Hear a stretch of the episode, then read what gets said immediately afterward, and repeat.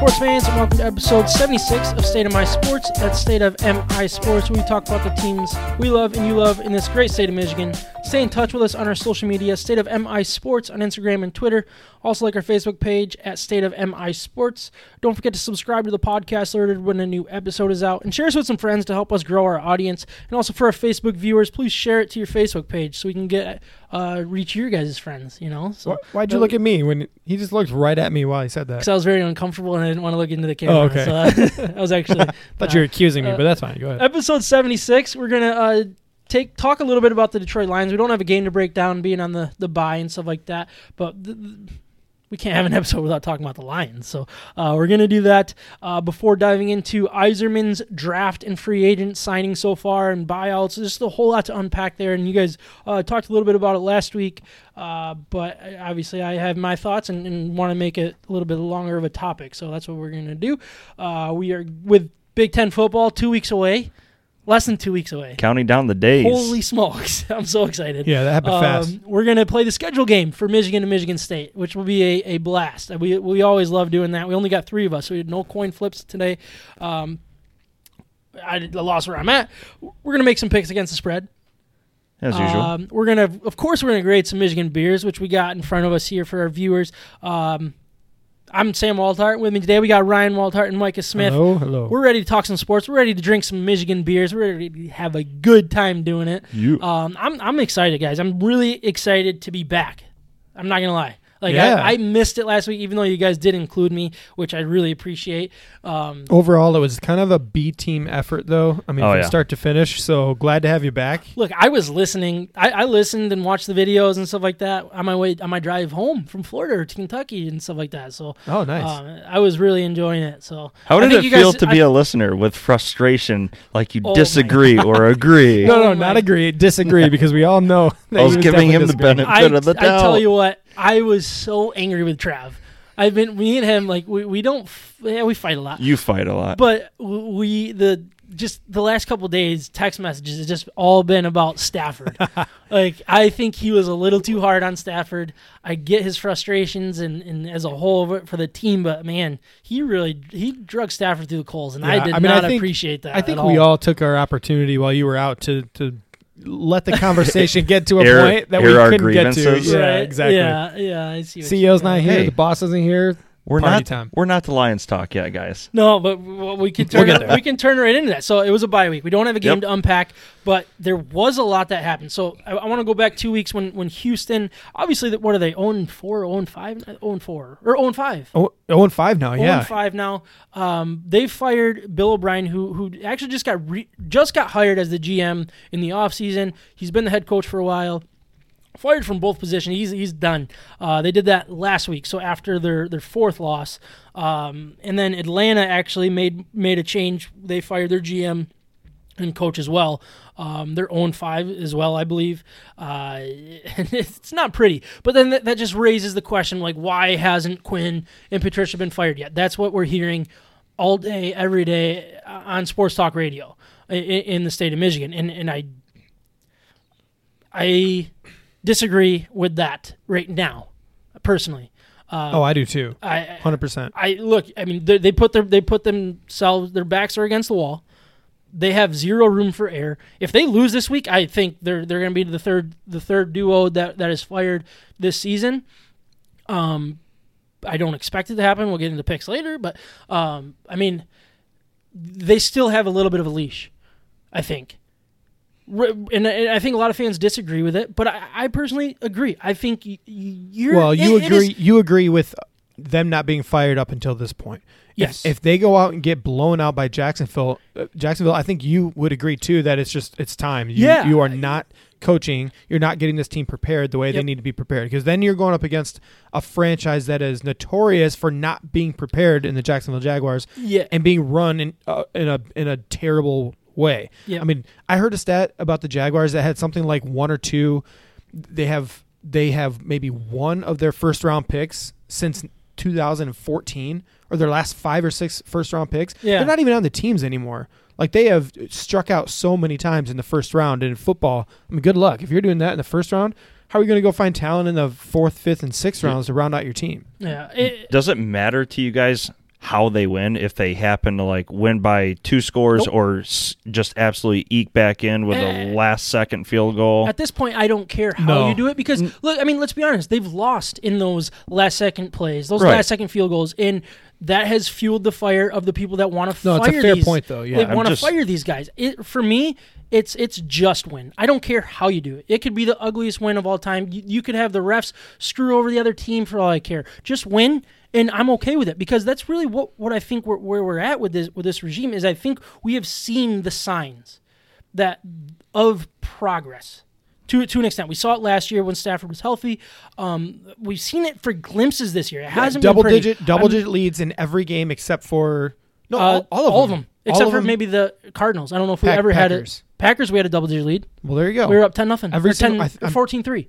yep. 14-3 we were up. so I mean, you're right though. All last year, same story. yes. And you know what? I will give your opinion on this a little bit of credit to because we, we have a lot of things going on as Lions fans. One, people are blaming Stafford and talking about trading Stafford and getting rid of him, and he's not a winner. Just like Trav spent a long time last week talking about how he's not a winner, and he was accusing Stafford of certain things. But at the same time, look at the coaches. Look at the two regi- regimes that were just fired. Yeah. You're talking about a Matt Ryan with a loaded wide receiver corps, Yeah.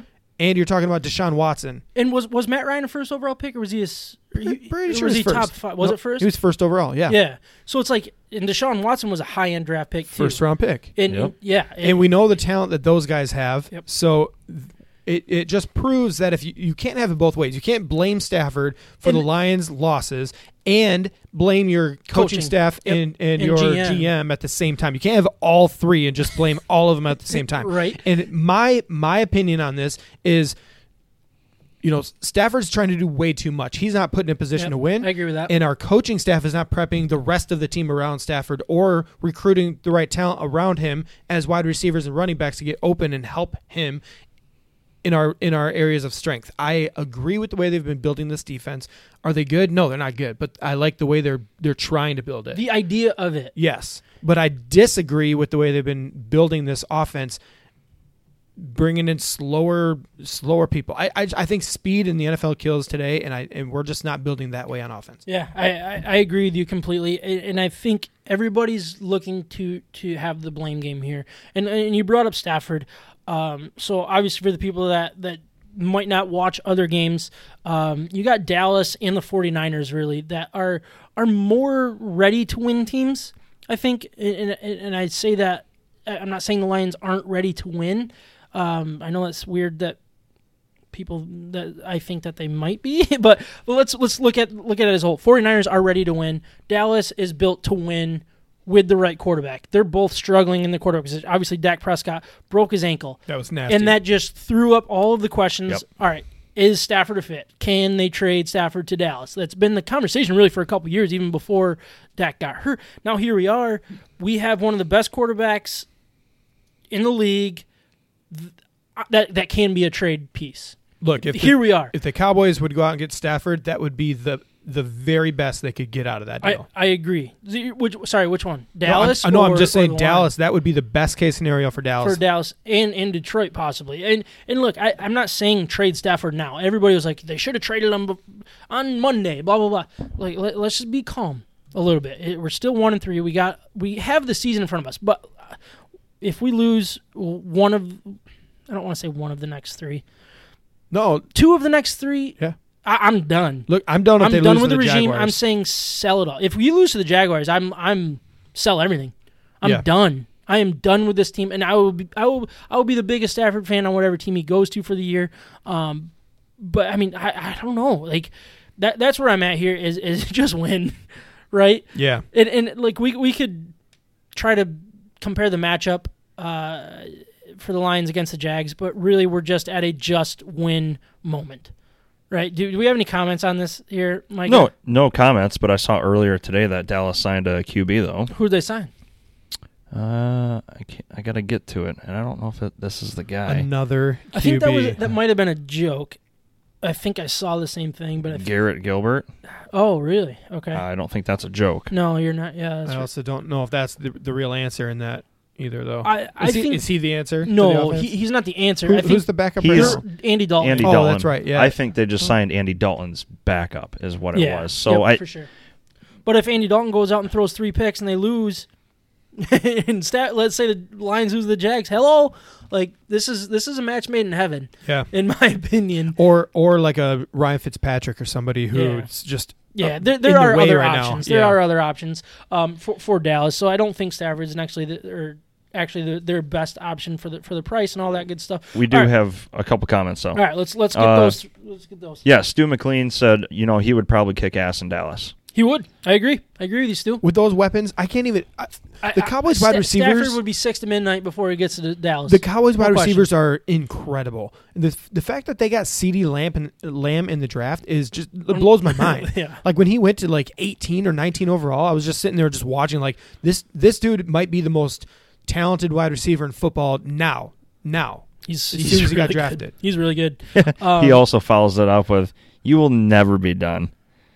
We say that, and you always go back to the Lions. I always go back to the Lions, man. I love the Lions so much. Well, it's he, he knows you too well. It's a love hate relationship because I, I, I think I would probably say they're my third team, possibly behind behind the Red Wings and Tigers, but but they're just so they're a lightning rod, and I will talk about them anytime, any place. Like I, they're the most fun to talk about, I think. Um, but anyways, all right. So quick matchup talk. Yep. Nothing really stands out. I think this offense should move the ball against this defense. This defense is bad. Um, and I am a little nervous again for the Jaguars' offense against our defense because our defense has, has hasn't proven to be any good. Um, but it, it, I don't care how you do it. You could win by one. You could win by seventy. Nobody's going to be happy after this week. There is no question about that. You're going to have everybody hating on the Jags and saying, "Oh, you beat the Jags. Good, good for you." Blah blah blah. Mm-hmm. It rightfully so. Like you haven't proven anything if you win this game, but if you lose, like oh boy, this is going to be an interesting week. I still want to. I still want to bring up like who have we lost to? We've lost to Drew Brees and Aaron Rodgers, And- then a drop pass by Swift. We beat against, the Bears against the Bears, who are what? They're like four and one right four now, and one. right? Beat the Bucks. Yeah, yeah, they just went out and beat the Bucks. Like our season right now, I get that you have to be good in the NFL to be good, Yeah, right. and we keep losing a good team, so that's not a good excuse. But it's worth bringing up that it's not like we're just rolling over against these teams that are that are crushing the rest of the league right now. yeah. You know, like they're they these other teams are beating really good teams, and, and it's just I don't know. Again, it's not a moral victory or a moral victory. Is that what you'd, you'd call it? Moral victory, I think, is when you lose and you play well. Well, that's kind of what I'm bringing up. Like they, you know, we we lost a six by six points to the Saints, so it's not like eight. Wasn't it eight points? it Or was, it 35, 35 Oh yeah, because we went for two. That was really yeah. yeah. I don't want to bring that up because that'll just make me question things. But No, look, I think Yeah, I think this is is this a must win? I really think it is. hell yeah, it is. It's not a should win. It's a well, it's both, I guess. It's a That's should what you win. wrote down, right? Yeah, it's a should win. It's a must win. and it's a must win because if they don't win, then then the coaches, GM, see Done. ya. You're gone. everybody. and that opens up. Stafford will not be traded with this current group of coaches because their job is on the line and they Yep. need to win. They need Stafford to win. Yep. They didn't. They went zero and eight last year without Stafford. They cannot win games without him. Yeah, We saw we saw what the Lions looked like without Stafford. and It wasn't pretty. yeah. So it's not like we're you know super close with this the rest of this team. So if Stafford is keeping him in every single game, that's that's a a, a massive change compared to last year without Stafford. Yep. It is time to introduce our Michigan beers for episode 76. But before we do, I want to remind everyone of our partners, Siciliano's Market. They are simply the best beer store in West Michigan, located on Lake Michigan Drive, right between Grand Valley State Un- University's main campus and downtown Grand Rapids. Wherever you live in West Michigan, it is worth the short drive for what they have to offer. Whether you know what you want or need some help from their expert staff, Siciliano's Market is the best place for it.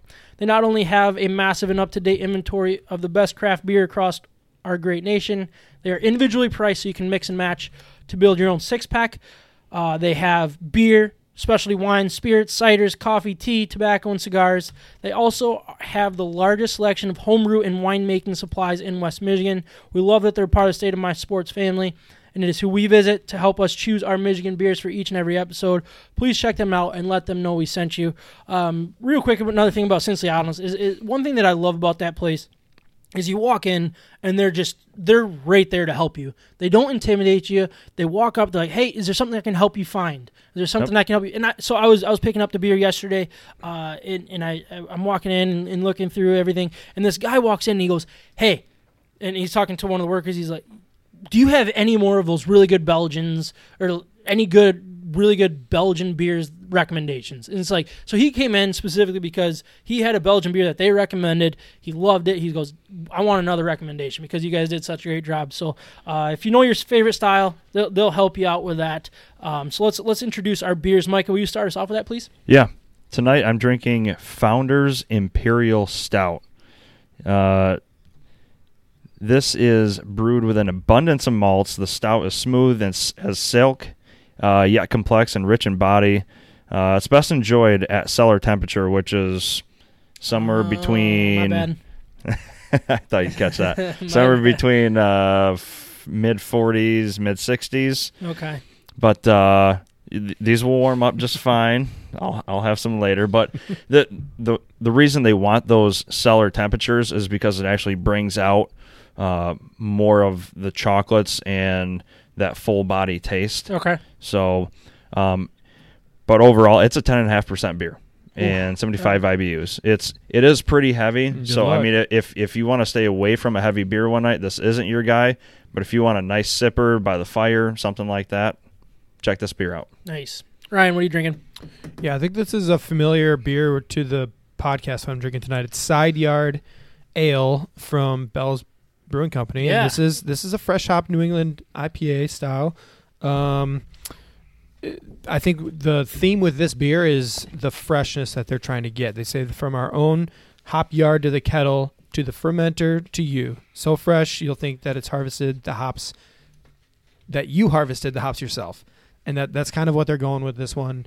Uh, and just first impressions, absolutely they got it right and it's it's very very fresh. That's the best way to to describe this beer. Awesome. So I'm drinking uh, from Three Blondes Brewing Company or brew, brewery. I should have looked that up. Dang, my bad. Uh, Oh, you got it. so born and raised in South Haven, Michigan, three sisters, Carrie, Megan, and Amanda, along with their their husbands, started Three Blondes Brewing in 2018. So, so uh, as I was looking looking into this, they have this amazing about us read. So I I click on about us to learn more about them, and, and, and it is perfectly written. So please check that out. I, I don't say that very often to go to the website and read about us. I thought the writing behind that was was amazing. I was uh, messaging uh, Carrie a little bit, uh, and, and she just mentioned a few things uh, about the industry. So basically, what what their vision was is, is they saw all of these craft breweries. Um, opening up in small towns and, and kind of rejuvenating these these little towns. So Yeah. they're from South Haven. They're like, well, when is somebody going to do that in South Haven?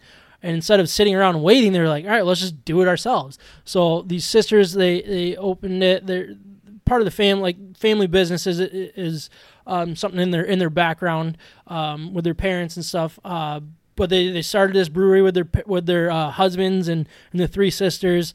Uh, pretty dang cool the way that they, they did. They took a leap and went for it in 2018. Um, and I, I'm really really enjoying this beer so far. I'm drinking True Blue Bear. It's a Belgian wit uh, beer brewed with uh, I'm gonna kill these words. Shamel shamelime sham c- chameleon cam, kamali. I I have no idea. Chameleon? No, it's not chameleon. Chamomile. Coriander and lemon, and finished with local breweries from the True Blue Farms, which is which is a uh, local um, blueberry farm in, in South Haven. So, yeah. uh, so far so good. I, I really have been a, a fan of this. I, I cracked this thing open. I did not expect a blue beer. I guess I should have thinking about the the blueberries, but um, Right when you crack that open, you're like, Whoa. whoa. I was What like, is whoa, this? Not Oh, yeah. expecting that, but uh, yeah. So I'll let you guys know what, what I'm uh, my grade at the end of the episode. Instead of taking a nice little break, let's let's just jump right into the Red Wings. You guys okay with that? Yeah, let's do I think it. we, we got our beers in front of us. There's no reason to take a break. Uh, so Red Wings, baby. I love my Red Wings. Um, This is my time Love to it. shine. This is your time. To, yeah, Mike Ryan Ryan's Paul. All right, so I wanted to start with with the draft. Um, Okay. I, and I don't want to go through every single name. The two names are, are their first two picks. So first pick at four overall, Lucas Raymond, um, like one of the best off- offensive talents in in this draft. And I think he's we're seeing early on in in his current season that dude, this guy, this kid can score, and he is a very good hockey player. I'm, I'm Right. really excited about it, I, and I, I've watched a little bit more film on him. I'm getting really, really, really excited about this pick. I think, I think where the Lions, or Lions, here we go, turning back to Lions like Stu mentioned. uh, uh, where, where the Red Wings land in the draft. Like I would much rather see uh, Tim Stützle or obviously uh, Stützle or, or Lafreniere. I would love to be one or two and get one of those guys. But where we landed at four and getting this type of talent, I'm really, really excited about it. Um, he's a pure skilled goal scorer, basically. And and, and the best part about him is, is I don't look at him as uh, a player that's afraid to go get his nose dirty and, and create his own opportunity and, and have that puck on his stick. Um, Uh, he's a 200 foot type of guy. And I'm not saying he's going to be a stud in the defensive zone. I don't want my winger to be a stud defenseman in, in the defensive zone. That's a center's and the defense the Right. defenseman's job. Right. I want a winger that's a threat That that's score. making the defenseman uncomfortable that he's on the stinking ice. That's what I want. And I don't want him in the defensive zone. You know what I mean? And and based on what, what I'm looking at is this guy will go in in the corners. He'll he'll bust in a forecheck, and he's just he he's skilled. He is a very very skilled player, and the dude can shoot the puck better than anybody else in this draft. From what you've seen, Anybody Anybody? else? Uh, at least for from the, the the top five picks from, from tape that I've watched, this kid shoots. He, this kid can shoot, I- and I love do, that. do you think he would be a good piece on Larkin's line or someone else's Uh, line? In the, I mean, if you want to keep Larkin around, yeah. Uh, Th- that hypothetically, if Larkin's still here, yes. I- hypothetically, no. I think Larkin should be more of a, a second line guy. Who would you put Raymond with? I don't think he's on our team yet. To be honest, we, we need we need a higher skilled center um, to to make this player very successful in the, in the NHL. Theodore, All right. you think? Theodore, no, oh. We- he's not on our team yet. Trust me. N- Uh, Niederbach? um, but but anyway, so uh, Lucas Raymond, I think we uh, like. It, I was caught off guard with the pick. I'm very happy with it. Again, Drysdale, I would have been happy with too. But Lucas Raymond, see, I, I, I'm I'm six a minute with the kid now. Look, I, I really think this this is a. I don't want to say steal get for it because it's not, but it's a very high end talent guy. What were you Yeah, I mean, I, I think we we covered this maybe four to six months ago. We brought up last week too, but there were there were a few people that I think we had our eyes on at number four, and Drysdale, one of them. Uh, Perfetti was another one of them. Yeah. and really the third name was Lucas Raymond. And Yeah. so I don't think they did anything wrong. It's not like they missed out and they they reached for anything. This guy was in the skill level as he should have been for, in a loaded high end draft. So Yeah. it, it is a really really good skill position that we got. They didn't reach for something completely crazy. So I think that that's also a plus. But I agree with you. I mean, I I looked back at some of this kid's tape again, and to me, what I'm seeing is a lot of consistency. This kid's always in the right place at the right time yeah, and, and and a lot of and a lot of his uh, his highlights are some of them are goals and some of them are not goals, but he's right there every single time, and he's the one even scoring goals for other people because he's putting it on the net, and and then everybody else is right there. Yeah, So, the, the the best thing about his shot, and, and I don't want to say the best thing, but one thing that's really good about it is hi how quickly he gets that that puck off his stick.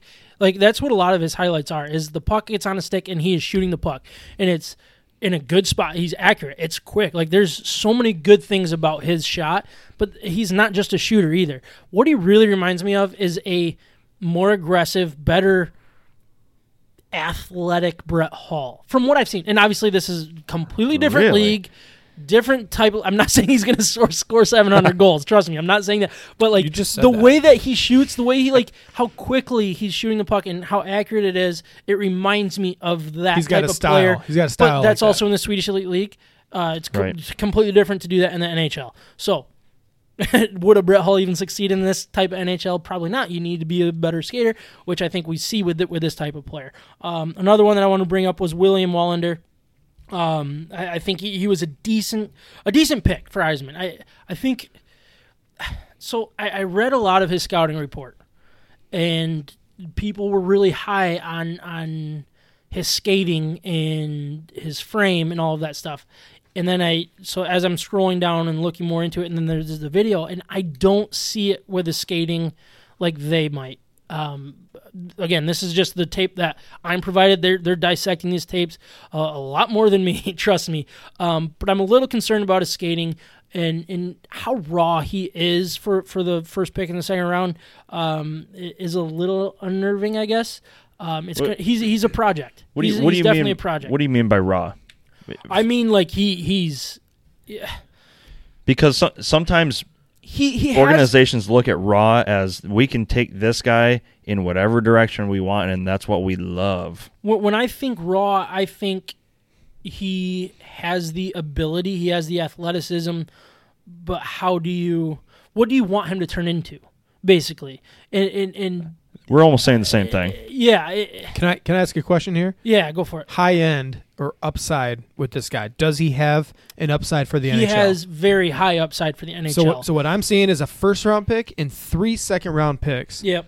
And so if you found a guy that might have higher upside, like a high end talent first round pick, if if everything kind of works out in your favor, eh, maybe maybe that's maybe that's he knew he was, he was reaching a little bit and he had three opportunities to get it right and he's gonna go for he's gonna reach for the stars on this pick. Yeah, yeah, but sticking on on Wallinder, it's like his skating isn't fast. that's what I was talking about. Wallinder.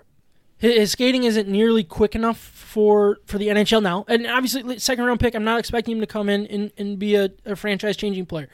He's going to be a project, and how he develops is the key to whether or not he's going to succeed in the NHL or in the AHL or whatever whatever happens. Like it's it's a risk pick in my opinion.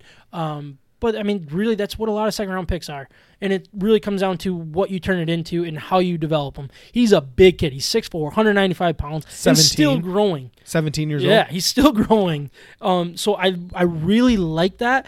Um, but he's still the development is going to be the key to Lefty? this. Yeah. Yep. The key is going to be what you really want. Right-handed defensemen are rarer than lefties in, in the NHL. So, um, Looking for those rarities. yeah. But anyways, all right. As a draft as a whole, I think Yzerman he, he hit it out of the park. Um, he he hit it out of the park even before the draft started by by collecting all of these picks. How many how many was it? Was it twelve players in seven rounds? That is you're going to have a good and a draft grade. You're going to add talent to this big pool of, of players. You're going to get those guys that wash up right away. You're going to get those guys that you know you drafted in the fifth round and turn into something. Um, I, it, it really is is, is a a crapshoot in the NHL draft, but I like the first two picks of Lucas Raymond. He's going to be an NHLer in, in two years, would be my guess. I don't think he's going to be next year. I think he's going to start 2022 probably in, in Grand Rapids and then work his way up. They're going to be patient with him uh, unless he proves otherwise. And I think Wallinder will, will eventually make the NHL in two or three years um, is is my guess. So it's not going to be a quick turnaround like everybody wants. You- You're not going to see these guys very quick. Um, but another one that I wanted to bring up was the fourth round pick out of out of the Czech Republic, the uh, Jan Bednar, the goaltender, uh, just a pure athlete, but he also has that size. Which is exciting for a goal. I think he's six four, um, but I, I really think the, the the mix of his size and athleticism is really what um, is exciting and why they took this this shot at him. And Czech goalies seem to progress pretty well in, in the NHL. They develop, um, and as long as we, we have. Oh, I just turned my mic off. he turned his mo- mic off. How's that even possible? The cover is like blocking. I don't know why I it's even like the touched hardest thing in the world to do is turn your mic why, on did, and off. why did I even touch it? I don't even know why I touched the you were mic. just, I'm just you were just talking. Classic veteran. Nervous. It's, it's been a week. You've been two weeks since you've been on this.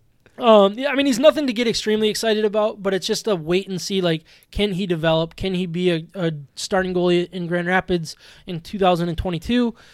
And then of course we'd eventually work it. his way up. I mean, that that's that's the goal. Um, I, I have a question. Are these guys going to be? How many of these guys are going to be in Grand Rapids next year? next year, none. I, I don't think any of them will be. Okay, so it's going to take him a little bit, a little while. So Well, I'm looking at the with- top three picks here. with the with the COVID stuff, a lot of these guys are already on overseas teams or, or committed to their junior teams. Yeah, keep them there. So just keep them there. Don't don't let the the professionals get their hands Must on them and, and nice. stuff like that. So I I'm a little nervous about the AHL as a whole. To be honest, I don't know what they're gonna do um, because there's still a lot of questions of what the NHL is gonna do. Um, so I, I mean, I don't I'm don't expect looking- any of these guys in Grand Rapids. All right, well, that's fair. I'm looking at these first three guys, and all three out of Sweden, yeah, it's interesting, right? right? I mean, they he clearly saw something from Sweden. He's just like, this is a crop of people in Sweden of kids that he looked at as super valuable. I mean, it's obvious. It's Sweden, Sweden, Sweden, and then you go back into, you know, there's there's a bunch of over overseas Yeah, yeah. I mean, that really that he's picking from here. for sure. Um, so I think that that's basically all I want to say about the draft. Um, don't get too excited, but just keep an eye out for, for these guys and, and see how they develop um, on their Swedish elite teams or, or their overseas teams, and then into Grand Rapids um, when things get back to normal. But So- signings, sorry, go go for it. Yeah, I mean, I don't know. I the, I have questions because I am not at the level as you guys with hockey. So Lafreniere, Yeah, he's going to come in and he's going to be in the NHL immediately. Uh, probably not. It sounds like he's committed to overseas Is he? for this year, so it'll probably be 2021, 22. okay, so Or- By, Byfield, same thing. Yeah, yeah. Like- well, Byfield will probably stay in juniors. Like it, it's just a weird year. Okay, I, I think Lafreniere is really the only NHL ready talent. I don't think Byfield's anywhere near. Maybe Stützle. I think Stützle's better than Byfield. Um, Same. but uh, I think Lafreniere is probably the only NHL ready guy. so it'll take two or three years to get any kind of draft grade out of this whole class. Yeah, and that that's the hard part for for hockey is is, is you don't have those those immediate impact draft picks to get get people excited, which is why nobody watches the NHL draft other than me. Us and. A few other people. Um, but the signings, let's talk a little bit about that. We'll start with I watched it. um, uh, so I'll just go through a quick list here. We had uh, Vladislav Nemes- Namestnikov, Troy Stecher, Thomas Greiss, the goaltender, uh, Riley Barber, who who will be a, a Griffin probably, uh, Kyle Criscuolo, uh, who will probably also be a Griffin, uh, Jon Merrill, uh, he's a University of Michigan guy, and then Bobby Ryan. Um, Micah, did you have anything on on uh, Stecher? I remember talking to you the other day. You you you you, you, not have anything yet? Uh, I, I don't. I can get it in a minute. All right, so I'll I'll just basically start with by talking about it. I don't think any of these guys is exciting um, on, on paper, but then you, you really For look what at it is. though. yeah, but then you wor- look at what Bobby Ryan uh, has done uh, before his personal issues with alcoholism and all that stuff. Um, still only being 33 years old, uh, you wonder what kind of season uh, he he could have with, with top six minutes on, on Detroit, which he will get. He's gonna get that. Um, if he if he produces well, uh, he'll be a very nice trade piece at the deadline to continue to adding picks or prospects to to this rebuild. Um, you're basically paying for more draft picks is, is the way I look at this. You're gonna and, and it's very cheap. Anything you get out of this guy for a million dollars for one year, it, it is a hands down no brainer signing. Um, don't get too excited about him. He's not the Bobby Bobby Ryan that scored 30 goals for I think it was four straight years in Anaheim, maybe three. Um, dude, he, he was a second overall pick. He has all the skill in the world. Um, just hasn't he hasn't even been a bust. I don't think for the second overall pick. So you're getting a very high Four straight seasons, thirty goals. Yeah, I mean, you're getting a, a highly skilled player, and uh, and you're not paying a lot for him, and you're not tied in long term. Um, this is a no-brainer. This is a, an amazing signing by Yzerman because Bobby Ryan. I, I'm very surprised that he came to Detroit because he could have easily gone and got paid a million dollars to play for Boston or St. Louis or a, another team that's ready to win now. Even Tampa Bay, he would have been a really good fit in Tampa Bay, letting go a couple of their high, higher paid guys, bringing uh, Bobby Ryan. But he chose Detroit. Uh, if you look at all the headlines and stuff, he, he said he heard from Yzerman. He had he didn't have to hear anything else. That's exciting to me. That Yeah, people awesome. want to come in and play for Yzerman in, in Detroit um, because we haven't had that excitement in a very very long time. Um, so I he's he's someone to keep an eye on. Um, and, and then uh, I also like the the Greiss signing uh, because it was necessary. Basically, you needed a goalie to either be the, your number one or number two. Based on what he's getting paid, he'll probably be the number one. yeah, sure looks like it. But it, at right? the same time, it's like Could they're going like to a be they're going to be 60-40 really. Yeah, I, I think it's going to it could be just 50-50 at this point. I, I really don't know because you're you're at a point that if either of these guys have a stud year, you're not ready to win. You're not going to be winning. You're not going to be competing. Um, so trade one of them.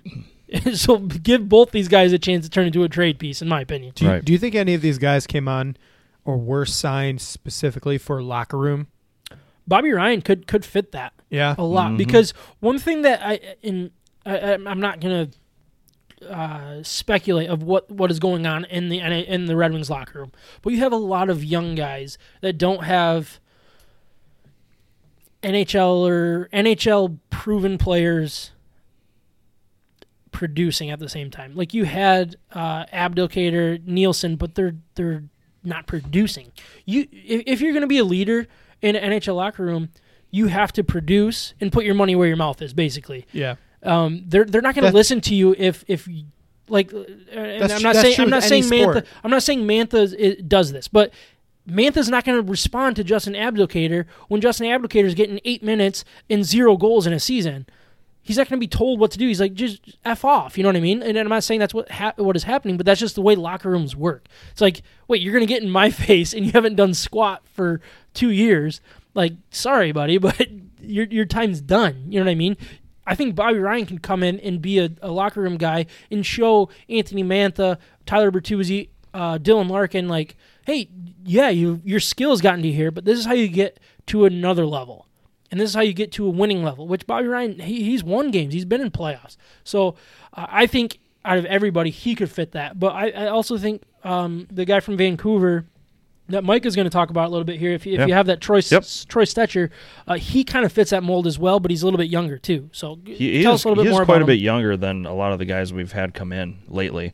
Um, Troy Stecher, though, uh, I'm talking last productive years because we're going to compare him to a guy that's been on our roster for quite some time. Okay. so Stecher, uh, last year, 69 games played, five goals, 12 assists, accumulating obviously 17 points. Uh, he's got a plus minus of 10, uh, 32 penalty minutes. Um, and the, the guy that I think he compared to was Danny DeKeyser. And when I'm talking productive years, I'm talking Danny's year, a couple years ago, not last year. Yeah, he was hurt. the whole year. Yeah. Uh, 52 games played, five goals, uh, 15 assists, 20 points. Uh, he's got a plus minus of two and 39 penalty minutes.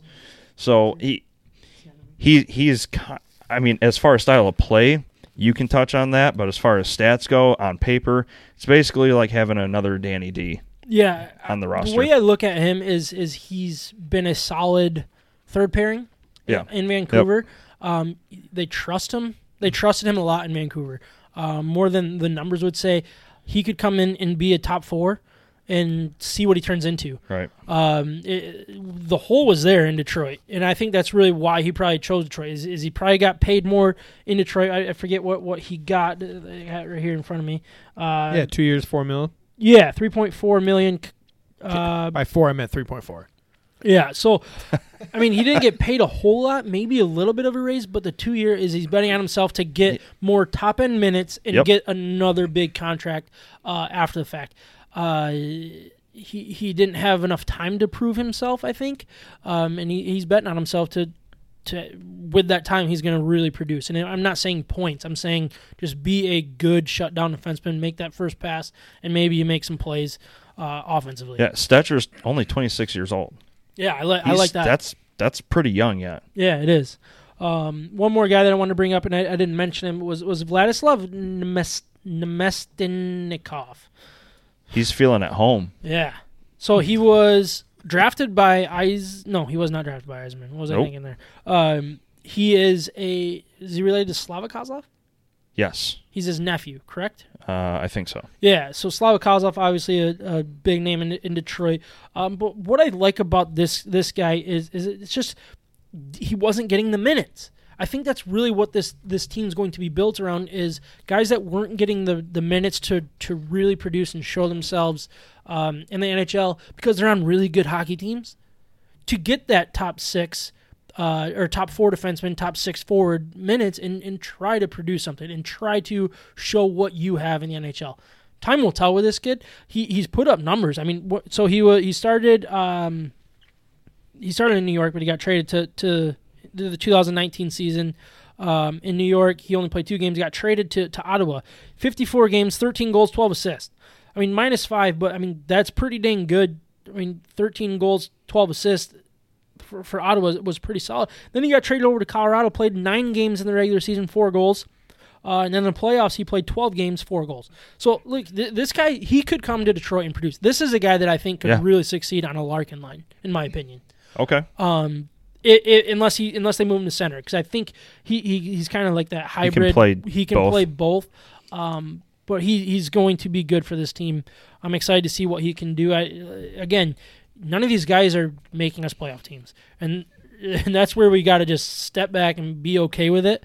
We're going to be competitive though. Right. We're going to be com- we're not going to be minus 15 or 717 goals in the, in the uh, goals for goals against ratio. That that is not what this team's going to be. Will it, will it translate to wins? Probably not.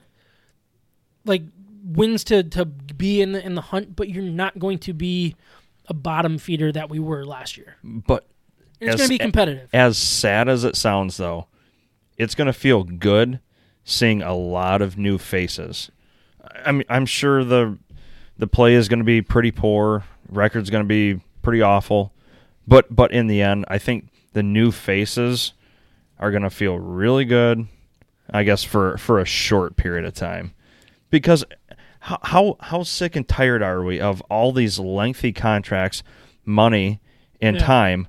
Are we just we're seeing the same guys not produce a licking of anything? Yep, and and that's that kind of translate us good to or transition us good to the, the buyouts.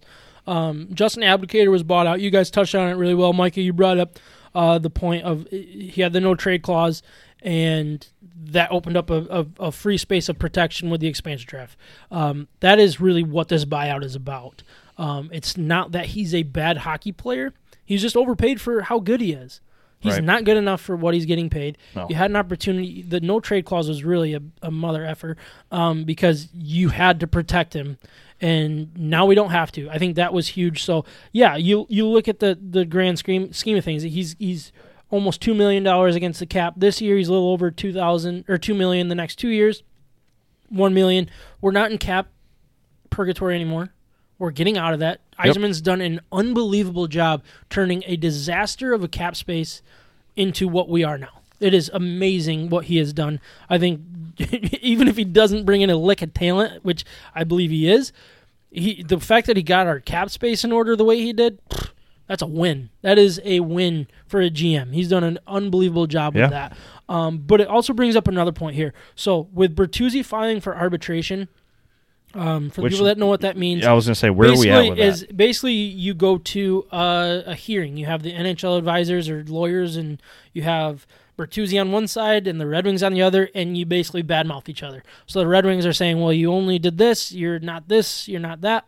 And then Bertuzzi's like, "Well, I was your leading goal scorer with blah blah blah," and and your guys' organizations, but they basically just talk bad about each other and try to boost themselves by doing that. It's not something anybody wants to be a part of. Trust me, especially for a long term uh, relationship. You No, saw it how just- you saw how it went with Athanasiou. Like ever since he went to arbitration, it was it was a terrible terrible relationship.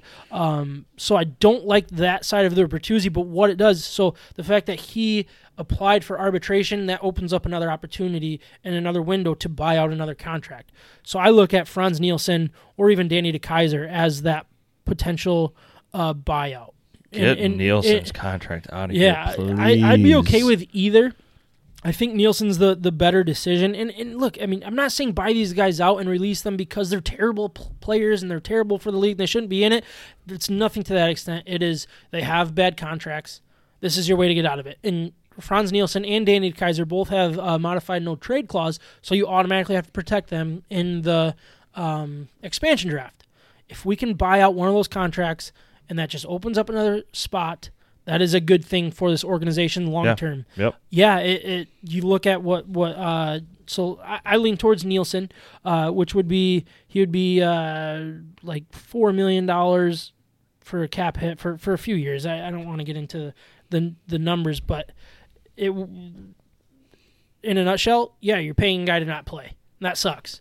But you're Sucks, paying them a lot more and you're reality. opening up space to not only protection like I already mentioned, but it opens up another roster spot to bring in somebody young, ready to play, that Eager and hungry. that can develop even quicker. Not and you're not wasting your time on a guy like Nielsen.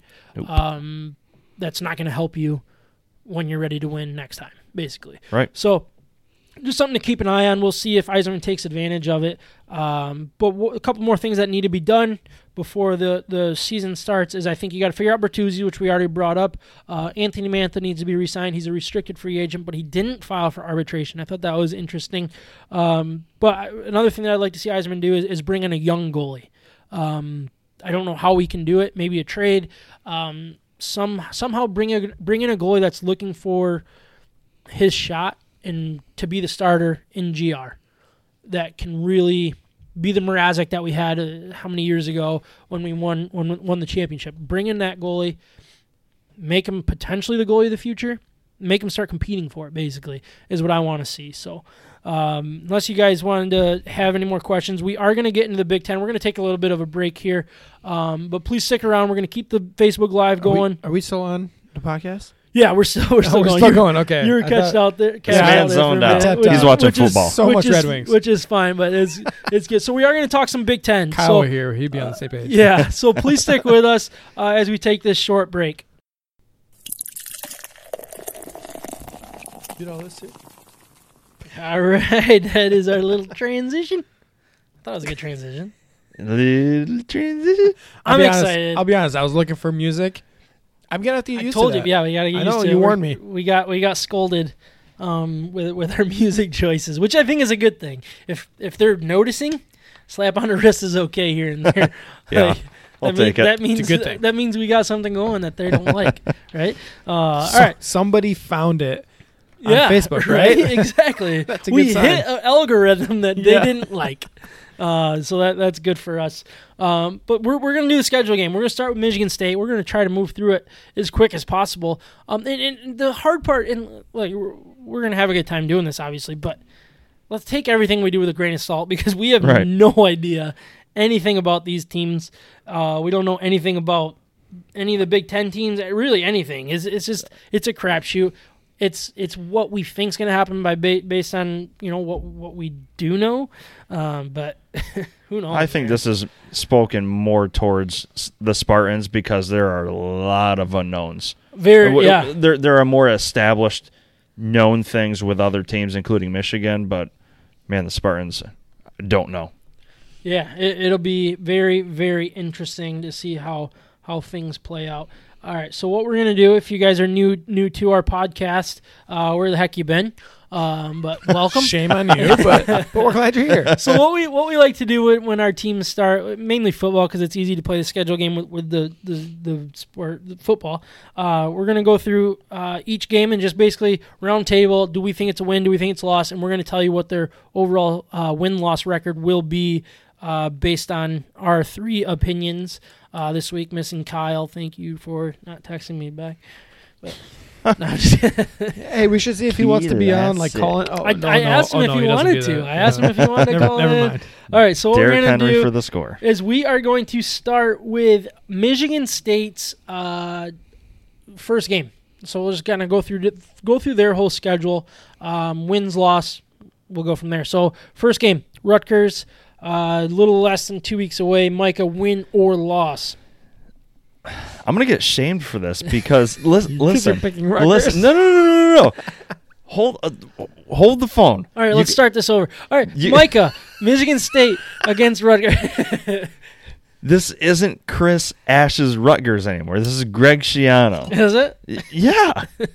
It's true. Yeah. Well, All right, okay, all I'm getting laughed at from a Michigan fan. This is embarrassing. No, I know where you're going with this. It- Uh, uh, it's All right, it's I- not I going to be as you. easy as you think it is. That's what I'm getting at. I'm not, Especially I'm not trying to yeah. shame the Spartans. And, and in my decision, on paper, Michigan State should win. So I'm, I guess I'm going to go with Michigan State. But Oh man, I Who really, knows? I really thought you were I thought going you were Rutgers, going loss. and Ryan, where are you going? I'm I'm going Michigan State. I think they're going to win this game, but I agree with Micah. This is a trap game. The first game of the year. It's It is. it's right? Rutgers. Isn't it weird? Yeah. It- it is weird, and I, I Schiano is is a coach. yeah. He's a living, breathing coach, and that's a step up for Rutgers at this point. and I think he's going to do all he can to recruit in his neck of the woods, and it's going to make a difference. I mean, this man doesn't want to get embarrassed coming from Ohio State. Yeah, I, Honestly, and, he, and you look at you look at Rutgers as they look at this as an opportunity yeah, more than the rest of their schedule. Probably. statement game. Yeah, they're Right? looking at they're looking at Michigan State right now, and they're like new coach, all of the turnover, all the Yeah. unknowns, all the bad press, and everything else. Right. It's like they're in shambles. This is our time. Yeah, I, I agree with you guys that I think Michigan State will win. Um, but look out, be be careful with this, and and and that's just out of respect to Mark Dantonio. Um, Yep. More more than uh, Mel Tucker, I guess, because I think he has recruited enough. I I've questioned his recruiting over the last couple of years, um, but I think there there are guys there enough to to beat Rutgers now. But be careful because I think Rutgers could jump you very very quickly if Mel Tucker doesn't have his poop in a group. But Yeah. but you know that Michigan State right now, the players themselves, the, this is a this is a group of guys who they don't want to be embarrassed. Yeah. No. And Yep. they're they're used to a certain level around there, and even what they were doing with Dantonio was not acceptable. So going into this Rutgers game, you know they're hearing the same stuff that we're saying right now, so they're going to be highly motivated. Yeah. All right. So here we go. We got them. We got them winning uh, week one against Rutgers. But here we are. We got the rivalry week already. Week two, week Wow. two. Uh, Micah, where where are you going with this one? Win or loss for Michigan State? Uh, that is going to be a loss. Ryan. loss. Yeah, I, I agree. I think Michigan's just they They're at a different We point know in their more. organization. we know a little bit more, Yeah. right? Right. There's too many question marks with Michigan State. All right, so here we are, uh, week three at Iowa. Micah. Iowa is never an easy easy place to play. You're going up against Kirk Ferentz. He's always got his guys ready. That's going to be a loss. Yeah, Ryan. I don't I don't know what like the the home field advantage is going to do for It'll college be football it'll this be year. interesting. Yeah. Yeah, I, I don't know if that is an advantage or not, but I'm still going to pick Iowa to win this game. Well, the At fact home. that Iowa's letting fans in, it's going to be a problem. How how many? I, I don't know, but I just watched Iowa State let fans into their game I against. don't know if the Big Ten's going to allow it though. Yeah, I thought that was a The com- commissioner. I I thought it. I thought it was thing. state by state. I think it's a conference thing, but I, I could be wrong. Well, we should probably learn that because I I thought it 'Cause we're was talking a- about it. I thought it was a conference thing, but I, I could I could be wrong. So well, I could be wrong too. Um, but all right, so I, We I all could be actually. I actually have them losing to Iowa as well. I think Iowa is just that team. That I mean, it's tough to tough to beat them any any day of the week. Um, all right, so here we go. Uh, they are home against Indiana again. Who who knows how much home field matters? But man, I'm gonna start this one. out. I I think this is another loss. I think Indiana's offense. They're they're mimicky or, or gimmicky. Uh, Gimmicky. gimmicky Yep. is the better word. Yep. Uh, that right word I should say. I'm sure they mimic other teams too, though. Yeah. Um, They're very mimicky. It is it is something State. that I look. We I'm going to say this right right now. This Yeah. isn't going to be pretty for for me w- talking about Michigan State. I, I because I don't know anything about them. I think we know a lot more about these other teams. And look, Michigan State could come out and absolutely smoke Rutgers, and it's like, oh, okay, look out, Michigan. R- Okay, right, hundred look out, Iowa. Right. And we could get caught with our pants down. But right now, with all of the questions, I'm going to go with a loss. On paper, here we are, two weeks before the season. I'm going loss against Indiana. Michael, uh, where are you going with this one? I'm going to go that way too. Um, just to kind of parlay into what you were saying, from what I've read, articles I've read from Bleacher Report and the Score, um, they they still don't know who their quarterback is. Uh, yeah. We're we're well, I, Michigan didn't at one point also. Okay, yeah, yep. I, I get it, but two weeks out, they sound like they are still trying to figure out who has got a slight edge, not who's their definitive quarterback. Who who's gonna barely beat out the other guys? Is what it sounds like to me, and I'm gonna go with Indiana for that reason. They've always, they always play well. They have a good defense, a solid offense, and I I just don't see a win for Mi- uh, Michigan State here. So All right, Ryan. Yeah, I'm going to Indiana. Yeah. They're actually they're a good team, and if they weren't in the Big Ten, they would they would shine in the Big Twelve. I, that's that's the way Yeah. I put that. Uh, That's a good point. Yeah. I like that. All right, so here we go uh, at Maryland. Uh, I think Maryland's just as much of a question mark as Michigan State. Um, Micah, where are you, where are you feeling with this one? I mean, this is I- so tough. I, I feel like we knew more going into last year, and it was a lot more fun. But uh, here we are. I mean, this is what do we have? Michigan, Michigan State undefeated going into each other uh, Yeah, last did. year. Way off. Yeah, we're the worst. So People don't forget. at at, at Maryland. Okay, so I don't think home field is a big thing. I think it's just the comfort of being home that is about the only thing that gives you an advantage. And this game to me is a 50-50 toss up. Um, I- but I have to give the slight edge to Maryland. They've got a coaching staff that is established, although they did lose some of their playmakers. Yep. It's unfortunate, but I I'm going to go with Maryland. Sorry. Yeah, Ryan, where where are you going with this one? Yeah, I'm going Michigan State with this one too. I think, I think again the players will have a chip on their shoulders. I don't think they're it's enough to beat in Iowa. I don't think it's enough to beat in Indiana. But we're talking about Maryland here. This is a battle of two programs that are going the wrong way and who are at the bottom of where they should be. And I just think Michigan State, Mel Tucker, and this this team will have something figured out by the fifth game. You know, like Yeah. so we don't so we don't know week one the quarterback. They don't know exactly all the, the roles that are going to be played here, but at this point, they should know something about their team. Yeah, th- this is one of the games that's like, I have no idea right now, which is basically going into this whole whole season.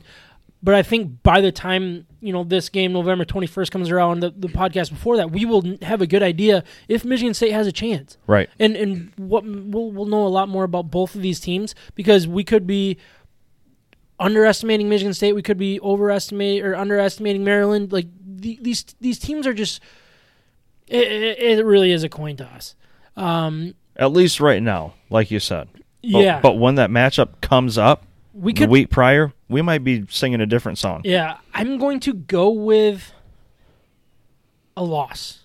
I am. Ooh. I do think being rough. at Maryland could could play a role um, on the road, but I just I don't see what was good about Michigan State's offseason. You know what? You know what's interesting about this season too is the weather is going to play so much That's that is a really good point. Yeah, bi- a big bigger time. role in every one of these games later later on in the year. It's it, it'll just be interesting to watch. Yeah, so here we are, Ohio State, uh, or sorry, Northwestern, November twenty eighth. Uh, Micah, start us off with that one. Let's try to move a little bit quicker Yeah. through through the rest of the schedule here. Northwestern, I'm gonna go with the loss again. Ryan, Win. I have a win as well. I I, I don't think Northwestern's trending in the right Yeah. I, direction, again, I think and I they think, don't bring in enough talent. and Michigan State's going to have some sort of identity at that point. I I don't. I I actually think Mel Tucker was a good hire. So I think throughout the year they're going to get a little bit better and better as, as the year goes on. All right, so here we go. We got Ohio State, Penn State. Do do they have a shot in No. either of those games? Absolutely not. Okay, Nope. so those are losses across the board. We're not going to do the Big Ten crossover Win. East versus West. Oh, um, because we don't They're- know who Nice. they're playing. But that is it is doesn't a matter. The East two, is way better than the West. Two and six season before the, the crossover game. It, you know what? With Well. that last game there, if if this ends up being a three and six season, that, that would not surprise me at all. I think three and Uh, I think we is hit like it the right on the nose. spot, yeah. Honestly, um, I could see the Indiana game and the Maryland game being a, a more of a coin toss, um, where you could see them get to four wins maybe, but uh, that would be that would be best case scenario in a lot of ways. To me, the Maryland one is definitely more of a coin toss than the Indiana one. I think the Indiana was a so, straight loss. so Vegas has their over under wins at three and a half. Um, that includes the the Big Ten championship week crossover game. Uh, which I mean, say they won that game, that would put them at three and six on the season. Then we would say the under of of their what Vegas is telling us. But uh, before we move any farther w- w- with Michigan State or, or the Big Ten as a whole and the over unders and all that stuff, let's move down to Michigan's Michigan season. I think that'll be um, something interesting. Uh, here we go. I mean, undefeated, right? Uh, At least until Ohio State. Yeah. Sounds like a Lions fan. oh boy. All right, so here Or we go. Michigan fan. We got Michigan. Yeah. I think the, the game one is is This is what a Night terrible. night Right. game. What a terrible At game. Minnesota. to- yeah. all right. So Oof. so here we go. Uh, at Minnesota, Micah, where are you feeling about your about your team here going going in here? and I say you're th- for some reason, even though it's our. Uh, I don't know. I, I, I feel terrible about it, listening to all the media because it's just, you know, it's just what a setup game right now. You know, just to get that first loss out of the way. Yeah. Rashod Bateman scares me. He does, and and our secondary, I don't know. I keep seeing good things about our secondary, but I'm gonna go with a loss. All right. Ryan, what, what about you here? Yeah, this game is so much uh, of uh, you know Joe. Hey Joe Milton, how good are you? Right. Because yeah. we don't know yet. Yep. Yeah. What scares me the most about about what everybody talks about Joe Milton is his arm strength. And that's something that you see in all of the reviews of him, all the, the experts talking about like, well, Michigan hasn't had a guy with this strong of an arm and a lot. I don't care about arm strength. That does not It's make a good accuracy. quarterback. it's accuracy and it's decision making and it's Yep. processing and it's scrambling. It's all these things mixed in one, especially at the college game. You can you can put a quarterback in advantage, but it's still decision making and accuracy in the end. Personally, from what I've seen, I think he's got accuracy, he's got arm strength. As far as game decisions, I don't know. Yeah, well, What's your decision? hard. right and that and that's what i going back to high school going back to college early college his decision making has not quite been there i think he's grown up i'm going michigan i set you guys up there Oof. i'm saying joe milton's the real deal and we're going to see him for Okay. week one All right. I'm not confident about this pick, but I, I I agree. I think they're going to win. I do. I, I think and, and I think it's going to be led by the defense. I think the defense is going to to be very good. I'm, Think so? I'm, I'm confident in this defense. The secondary is going to be good. They moved um holy smokes, his name escapes me. Daxton Hill. Daxton Hill to corner. He's going As he Not should no have more. been. they moved him to They corner. switched them back to safety Okay. as of today. All right. Well, that means What? we, that Sorry. means that means we're deep Sorry. at corner. I guess I don't. Uh. I don't know. I like I like our defense. I like Yes. the way Don Just Brown. I like the way Don Brown Down prepares or Don Brown prepares again for everybody other than Ohio State or, or Wisconsin last year. Right. Yeah, no But- I don't see enough on the Minnesota side to enough options. Basically, I think we can shut down their their top guy. I think it's going to be kind of one of those Bill Belichick games. Like we're going to make you play left-handed. We're going to take this away, which I think Michigan does a very good job of. But when you have multiple athletes on the field that you have to worry about. That's when Michigan struggles. I don't necessarily see that with Minnesota yet. I think they're going in the right direction, but I think Michigan is better at defense than they are on offense. And I, I trust Milton that he, he's going to be. I, I agree. I think he's going to be the real deal. And I like our running game too, a lot. I really like our running game. We'll touch on it later. All Go right, ahead. So I got them win. Uh, that makes them one and oh. Michigan State. We already made that pick. Yep. Uh, that's a win. All right. So here we go at Indiana. Does that scare you guys at all? Where are you going with this one, Micah? Um, normally I would be scared big trap game, but the fact that it's earlier in the year and not right before Ohio State, I think is going to give this particular game a a different feel, and I'm going to go Michigan. That that's just a straight up win for me. Ryan. I'm looking. I'm looking at the schedule, and we're, we're gonna have them undefeated going into Ohio Yeah, State. probably will. I'm trying to I find. didn't. I- yeah, I know, but as a group, we Yes. will. Though. We Yeah. probably just will. like last. That's the last fun. year. That's the fun part about it. Uh. Indiana. I'm gonna. I'm gonna go with Michigan on this one too. yeah, I, I think Michigan's just gonna out. Uh, they, they just have better athletes, better better football players. I I think Michigan. their is- gimmick, their gimmick, the gimmick side of Indiana could could hurt us, but I I don't know. I just I think over the last couple years, well we've them. had Aidan Hutchinson, Kwity Paye, and they have grown up at this point uh, playing against the competition they're playing at right now. They're the elders. You know, they're the ones that are stronger than the other guy. They're the ones that are faster, and now they're they're they've grown into themselves.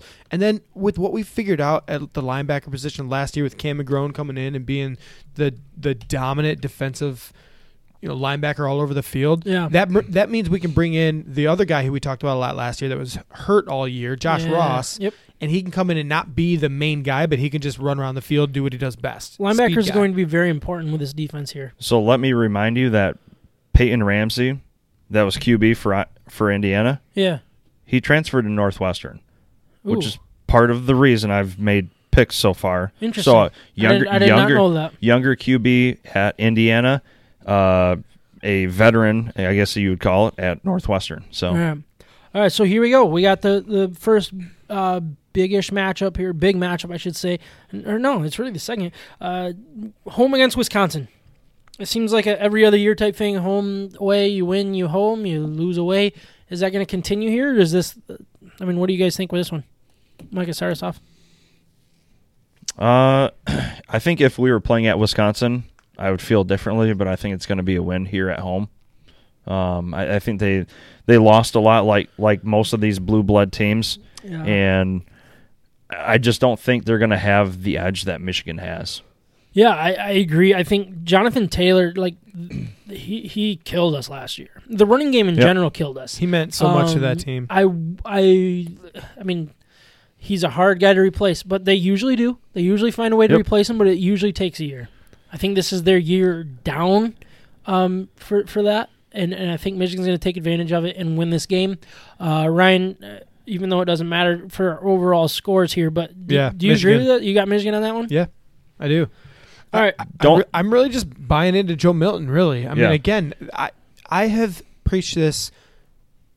I don't even know how many years in a row, but the the team will go as far as the offense and the quarterback Yeah. specifically will let them go.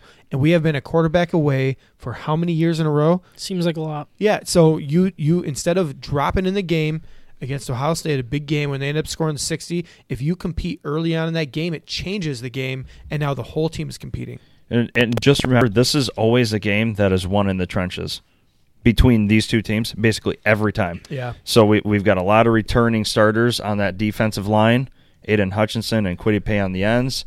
But the offensive line, it's going to be interesting for us Carlo versus One- their. we have one returning starter. Correct. Correct. Yeah, but I love our running back corps. Yep. I love our running back corps in this type of game. I think is is is exciting as long as we aren't gimmicky and try to be that end around, hand the ball to was it Evans?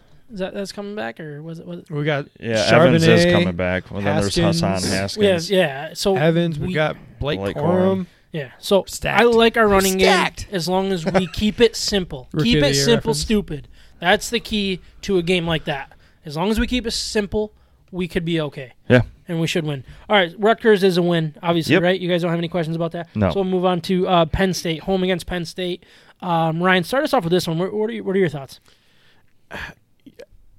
This game, I think, will go as the season goes. I think if Michigan is going well at this point, then I think Michigan will take this game because the momentum is on their side. I- I really do think this is a game of momentum.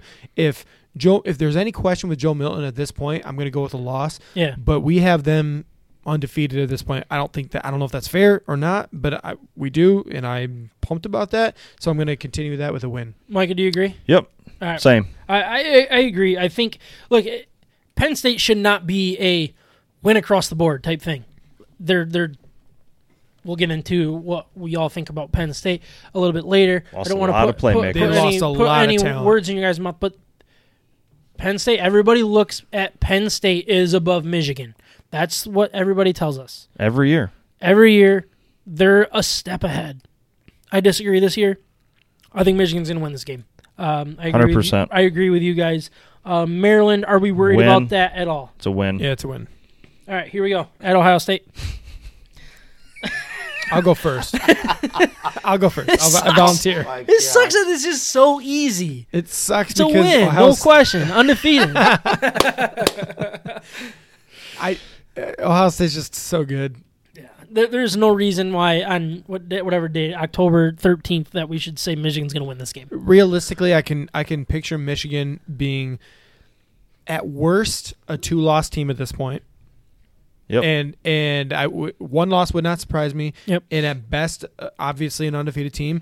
But it doesn't matter what Ohio State has done up until this point. I'm not going to feel good about this game. Yep, I agree. I think they have way superior talent level on their team. Unfortunately. unfortunately, and a- at every level. We're talking about defensive backs, Yeah. linebackers, any of the lines you want to look at, speed guys. uh, Ohio Everything. State takes it. Yeah. So I'm going to go Ohio Micah, State. do you, do you disagree? I mean, we'll see going into this game. What kind right? of excuse can I find to say that we win this game? Yeah. Justin Fields broke his shoulder. Speaking of him, uh, but it's always the next the guy up. Lions, Dang if the. Lions trade Matthew Stafford, I'm just saying Fields wouldn't be my I worst would pick. not So- hate it. I wouldn't hate it. I- Different topic for another day. I, I, I, I am going to be realistic and just just live in misery that we've been living in for the last twelve years of our life. And and I guess it's a loss. I don't know. Yeah, it, it is. I mean, I, I think it would be foolish for us to try to talk ourselves into a win Yeah, at this time, this date. I mean, December Ah. eighteenth, I'll, I'll have I'll have, find a way in my head that the Michigan wins this game. Yeah, Um, but Ohio State. Look, they just lost two cornerbacks to the first round of the NFL draft this true. year. And a defensive end Yeah, but and a defensive end. And a end, running yeah. back. and a running back. I and mean, a wide receiver. I'm sure. probably not because the Couple wide of receiver them. was a little. Yeah, you're right. Fourth, fifth round or something. Yeah, Yeah. yeah. Oh But- yeah, sorry. but still, what they're I'm number saying ones. is, what I'm saying is, their their top cornerback this year, he would have been he would have been right behind Jeffrey Okudah in last year's draft. He's that good. Mhm. I mean, they are just stacked at every single position. It's insane the way that they just they reload. They simply reload right now, and something needs to change with that for for the for anybody in the Big Ten to really have a shot. And you'll have those one off years that Michigan gets lucky and Ohio State drops a game to Purdue or somebody goofy that you don't expect, and then Michigan catches them off well, it's guard all, and it's all about Michigan. or, or Penn State Nope. even could could do it. They have done Well, it. Um, but yeah. I mean, you're gonna have those one one random years here and there. But right now, Ohio State is is top of the totem pole, and they're trending up. That's Yep. the way I look at what's going on with Ohio State, and they need a massive scandal to hurt them. that hasn't worked in the past either. Look, Well, I Ri- want Ryan to. Day- yeah, but Ryan Day, you know, this group that we talked about last year, we thought Michigan might have a chance last year because we had a senior quarterback. They had an unknown at quarterback and an unknown at coach. Yeah, And, and look how that worked We- out. yeah, yeah. We were, yeah. You're right. Um, it just never ends. They just keep reloading. Yeah, exactly. So we had Michigan going seven and one overall, which is over their six and a half. Can, so six and so I guess we have the, the Big Ten crossover game. We'll see who Yep. they who they play. It'll probably be a rematch between uh, Wisconsin or Minnesota, really. Yep. Um, if things fall fall the way that we expect them to, but uh, seven and one, I. I It's don't wanna- realistic. It's realistic, but you could see another loss in there too. Um, I think seven one is the ceiling Yeah. which sucks saying that because you'd love Yeah, to see you're right. undefeated as the ceiling. I think seven and one's the ceiling. Uh, six and three is probably the floor. Go right? on surprise if, if, me, If please. six and three, so six and three, are we angry or are we just like, man, that all right? It was a tough schedule. I'm curious where, where you guys go. I mean, obviously No, it's the way it happens. I'm going to demand Has more a than lot- that. Yeah, Yeah, because look, I mean, it's six and three would mean you're losing to Minnesota, Indiana, Wisconsin, Penn State. Uh, I mean, that's a stacked season for sure. There's five It's a games right there. uh, yeah, I mean, guess it depends on how we lose. Yeah, that, that- um, honestly, yeah. But I, I, you know, we're talking about being the cream of the crop. The Ohio State. We want to be for sure. yeah, we're, we want to compete with Ohio State at the very, very top every single year, year in year out. That means you beat Minnesota when they're good. That means you beat Wisconsin when they're not at their best. on paper, we are currently ranked low. We're going to be playing teams ranked higher than us. Three teams, right? We got uh, Ohio State, Penn State, and Minnesota. Wisconsin, all ranked higher than us going into the season. So technically, yeah, we should have three losses, okay. and that should be okay. But like, th- it's a different world that Well, we're living in. yeah, right now. that- I and feel like this is this is the first time that Michigan isn't overrated. They're probably underrated because it's a show me that you deserve to be highly rated. So, what would make you feel more like crap? Having three losses as a Michigan fan by the end of the season, or being already two losses in as an LSU fan right now? Well, they just won a national championship, so Uh, I would be able to just I would be So able to use what? that as as a thing So that's what? covering. I would right? take a that's, national uh, That's my umbrella. I would take a Heisman in a national championship and then have an off year. What and then dump? Well, I, Oh Well, come on! They I lost. man. They lost everybody except for Chase. Right? So what? Yeah. Alabama's going. Yeah, that's cute. so I do want to talk about the That's the true. the uh, the Big Ten as a whole. Uh, what I have in front of you guys is, is the the overall schedule, um, the over under predictions, Yeah. the rankings, all of that stuff. Um, I, want to start with who you guys think is is the biggest riser, or who you see as a over under that's like, man, that is way too low based on that. And if you guys want to take a little a little break and, and review it, we can do that. Um, Let's keep on going. but, but I would like to. Yeah, let's. All right, let's do it. Um, so I, I- I'll start with my my my biggest riser, um, guaranteed over basically. Um, I'm. I'm, oh man, I thought I had this. yeah, that's a tough. That's a tough call there. I thought I thought I had it, but I, I guess I. Don't, I'll- I'll yeah. go. I'll All right, go. Yeah, yeah. Go for it. Biggest riser, yeah. Ohio State. Wait, how do you eight eight and eight and a half wins? So they're, they're Oh, oh, you're I'm saying looking at their their, their ranking. ranking, So you're saying uh, so move from six to one or two or Yeah. three. Yeah. That's what we're doing. Riser with the rankings. You're saying? I, I basically wanted to pose it as who do you think is going to rise in the rankings? But if, if you see Okay. somebody that's like, man, their over under is way too low for, for I their don't know. schedule, like that, I, I wanted to bring it that way. I as don't know well. how you have Justin Fields in this Ohio State team from last year and rank them at number six overall. I think they're going to rise. I, I don't know if it, you know the the total number. Like, would Minnesota jump from twenty four to twelve? Yeah, they might do that, but I think there's a bigger impact with Ohio State going from six to two or six to three. Oh yeah. You know, than than Minnesota jumping twelve spots. All right, so you think Ohio State's the, the biggest riser? Yeah. Micah, do, do you want to jump in Um, on this? Actually, I will agree with Ryan. I mean, you give it any time in the first three weeks of the Big Ten season when their their standings get inserted into the AP and the coaches poll finally with actual wins and losses, you're going to see Ohio State jump into that top four right away. They're they're going to be winning game after game, and they are going to jump in the top four. Yeah, without the Pac-12 too. once once the ACC kind of drops, once the SEC drops, because all these teams are living their high. They're like, oh, we've never been ranked this high. Well, you're forgetting that there's two conferences missing. Yeah. yeah. this is going to change real quick. That's real so quick. true because all these teams are going to beat up on each other. Yeah. and you're going to have an They already unde- are. un- undefeated Ohio State team against uh, a one and two loss Auburn or or a one or two loss SEC team. Just name one. Correct. You know, And- just be and- all over the place. Quick side note: SEC like high end teams, they do not look good right now. Yeah, Florida. Good luck. Nope. Yeah, I, I guess I looked at it a little bit different than you guys. I, I kind of looked more at the over under. Okay. And I looked at Maryland. Um, their over under set at two and a half. Um, I, I see f- potentially four wins on their their eight game schedule. Yep. I think they could beat Northwestern. I think they could beat Michigan State. I think they could beat Indiana, and I think they could beat Rutgers. Um, so that that just kind of boosts their two and a half to four wins, and then who knows who their crossover game is. Um, that that's kind of where I wanted my the way I looked at it. I, I get what you guys are saying though with the with the biggest jump. I also think Michigan could be a, a big jumper in this because I'd- if they're at 19 right now, That was my say, second say team. they do say they do go seven and zero to start the season, they are going to be a top four team, top five team, Yep. no question in my mind with the way the SEC's panning out. Um, so I think Michigan could jump very highly. Say they lose to Ohio State, who's a two or three at, by that point, they're not going to drop out of the top ten. So I think they could land right in that top seven ish ish spot by by season's end, which is, is a very big jump. Right. Um, when you're looking at the at the rankings. Um, Yeah, I, I would agree with you, Michigan, but also Minnesota. I'm looking at both those teams, Michigan and Minnesota, both at six and a half. I think both of them could be the over, the big, the big jumper yeah. on that. Yep. No, I, I, I think that's 100%. that's a And then, really and then if we're talking about the biggest faller, is that the next one here? yeah yeah go for it. Uh, Penn State. Are you kidding me? Seven and a half. I No don't way. see it. I don't see it at There's all. no way. Look, I, I don't even trust them beating. So their schedule: Yeah, what is Indiana, Ohio State, Maryland, Nebraska, Iowa, Michigan, Rutgers, Michigan State. All right, so Easy schedule. so you got lost to Ohio State. Let's, let's just say lost to Michigan because we all agreed on that.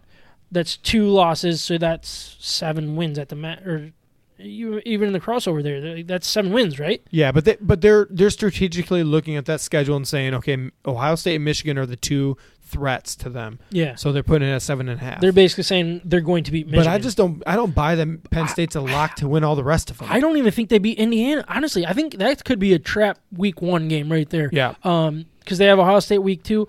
Uh, I think Nebraska could be sneaky. We'll see what Nebraska shows up. I, I don't trust them necessarily, but I Haven't mean, seen anything to bet on. We've been told that they're supposed to be good, and then you got Iowa. You got Iowa on the schedule as well.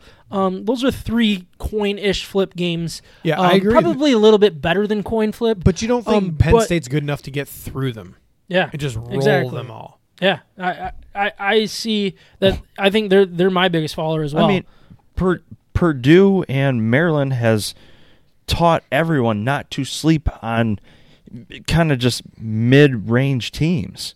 Yeah. And, and those two teams have Every given year. Ohio State a run for their money. And Purdue beat them outright. Maryland was one bad throw away from beating them the other year. Yeah. Don't yeah, don't sleep on these mid-range teams. Not at all. Yeah, I, I think Indiana is another one that, that could go under uh, because they have a tough schedule. They have Penn State, Michigan, Ohio State, and Wisconsin. They have all of those. They run for their money. Yeah. The way you said that was hilarious. So Be huge. Uh, I, I'm gonna stick with stick with uh, Penn State. So do you guys have like a sleeper pick for the divisions? Um, I think Michigan was probably this only sleeper pick in, in, in the the East, right? Even though it's really not. Is that even fair? They're the only ones that probably have a chance. The way that we've talked about Penn State, uh, I, who, who are you talking about? Look, okay, the, the, so the sleeper pick to win a, a division or be in the Big Ten championship Correct. game, basically So- is where I'm at. my opinion, Penn State can't be a sleeper because they've got them ranked really high. Nine a lot, overall. a lot of wins. Uh, Michigan would That's be true. that sleeper team. Yeah, Okay, yeah. If- for for me, uh, i- in the West though, I, man, I, I, I can't bet on Nebraska, but from all the talk, who knows? Maybe they are that sleeper team for the first time in forever. Yeah, I feel like them or Iowa could, I- could be a, a big sleeper. I think Iowa, they're just so sneaky. Yeah, you know what I mean? I think Betty Indiana. Betty sneaky. Indiana's the obvious choice. A lot, a really popular for for the East, yeah, yeah, but what, what are you talking about? For the sleeper, right? Yeah, yeah, Indiana. Yep. But Iowa, I think is. I don't. I don't Moving know. to the, to the West. I don't. Who? I don't know what your question. Go to the next sheet I asked so you can you. look at I it. asked you what your question was, and I, I'm not getting anything. oh, out of all these teams, just talking just that half, my just man. the West. Yeah, just A- the A West. sleeper out of this team. Correct. Yeah, This yeah. group. Sorry. There you go. Yeah, I said I said Iowa. I said two teams that are both in there except for Indiana, but but the one was in there with Iowa. Lloyd Carr. Hey, don't bet Purdue. against Brandon Peters and the Purdue. Fighting Illini. Purdue. Is he Boy. still there? He is. He's starting Wow. this year. Uh, that's not a bad sleeper for the for the East. All right, so let's so just bad. let's just make our It's picks. the West. I think, or yeah, sorry, uh, Ryan's confusing me. All right, so our, I think our East winner is obviously going to be Ohio State. We kind of all agreed with that. Hold right? on a second, guys. What? Seriously, Sam, you I get, told you you to like go to the next turn page. turn the next page. Everything will be clear. I'm looking at just like a whole bunch of random. That's the pictures. schedule. This is a schedule. So you got to use the gotta two read sheets. it. You got to use the two ske- two sheets to. This is insanity. help you I- reach this your means goal. nothing to me. you got to use the two sheets to reach. All your, right. and your we're vision. moving on. All right. So East winner, I think we all have Ohio State, right? Who do you guys think is going to Uh, win the West? I just threw my sheet down. You think Wisconsin, Yes. Ryan, Minnesota. Minnesota? Oh man, I'm gonna go with Iowa. Why not? what? To win, I don't know. Why not? dude. Minnesota. Dang. All right. They're they're a bunch of gamers there, and I think rowing the boat. Come on now, Don't say that. you row the boat, baby. You can't say it. Th- That's our next matchup, Ryan. You can't say it for, until we beat them. Ugh. I'm Then you just- can say I'm it just saying, row the boat for them. They're they're gonna win. It's my prediction. They're, it's gonna come true. They're gonna have one loss. I was joking about Iowa. I think it's going to be Minnesota as well. Honestly. All right. So those are our winners. So you so you got uh, Ohio State against Wisconsin. Micah, does Wisconsin have a shot, or is Ohio State you got this in the bag? Got it in the bag. Ryan, you got it versus Minnesota. Where are you feeling What are you talking for the about? Big Ten for the Big Ten championship? Ohio State. Ohio State. All right, I got Ohio State as well. It, it, it sucks picking them. Uh, Can't be asking Trav's rolling over in his grave right now, or in his bed, I should say. Uh, but that is One day he'll still be rolling. that Yeah, is where we comment. are at. So what we are going to do is is we're going to we're going to cut the video and and and, and start. No, no, we're not going to start it. Yeah, I was gonna say. Do we Come gotta- on, do we just man. wanna- you guys good? You guys good? No, man, I gotta go. We'll just We gotta take- We'll, we'll take a quick break. We're going to take a quick break, and then we're going Yep. to jump into our picks against the spread for the week. Yeah, we are yeah. also going to grade our Michigan beers. So please stick with our Facebook Live. We'll be back in just a couple minutes. Don't miss the picks.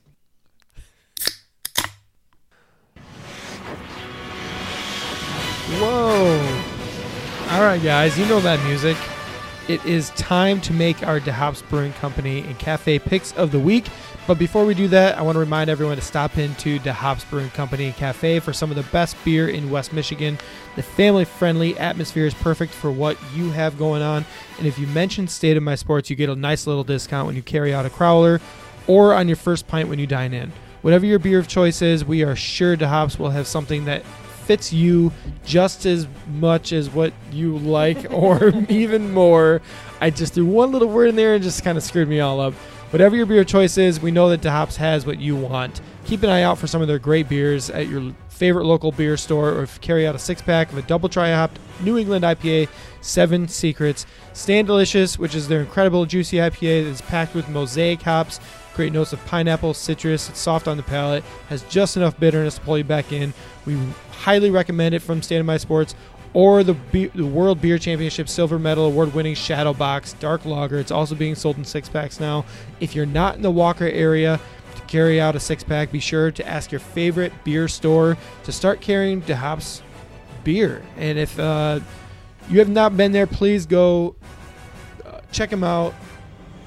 Let them uh, serve you the beer that you know of your choice, and, and if you just ask them about it, I'm sure they'll they'll offer up any of your favorite beers, Well done. except for the end. Yeah, well done, except for the ends. Well, I wasn't listening. I'm just encouraging you. Thank you for your struggle. So please check them out. Thank you for your struggle.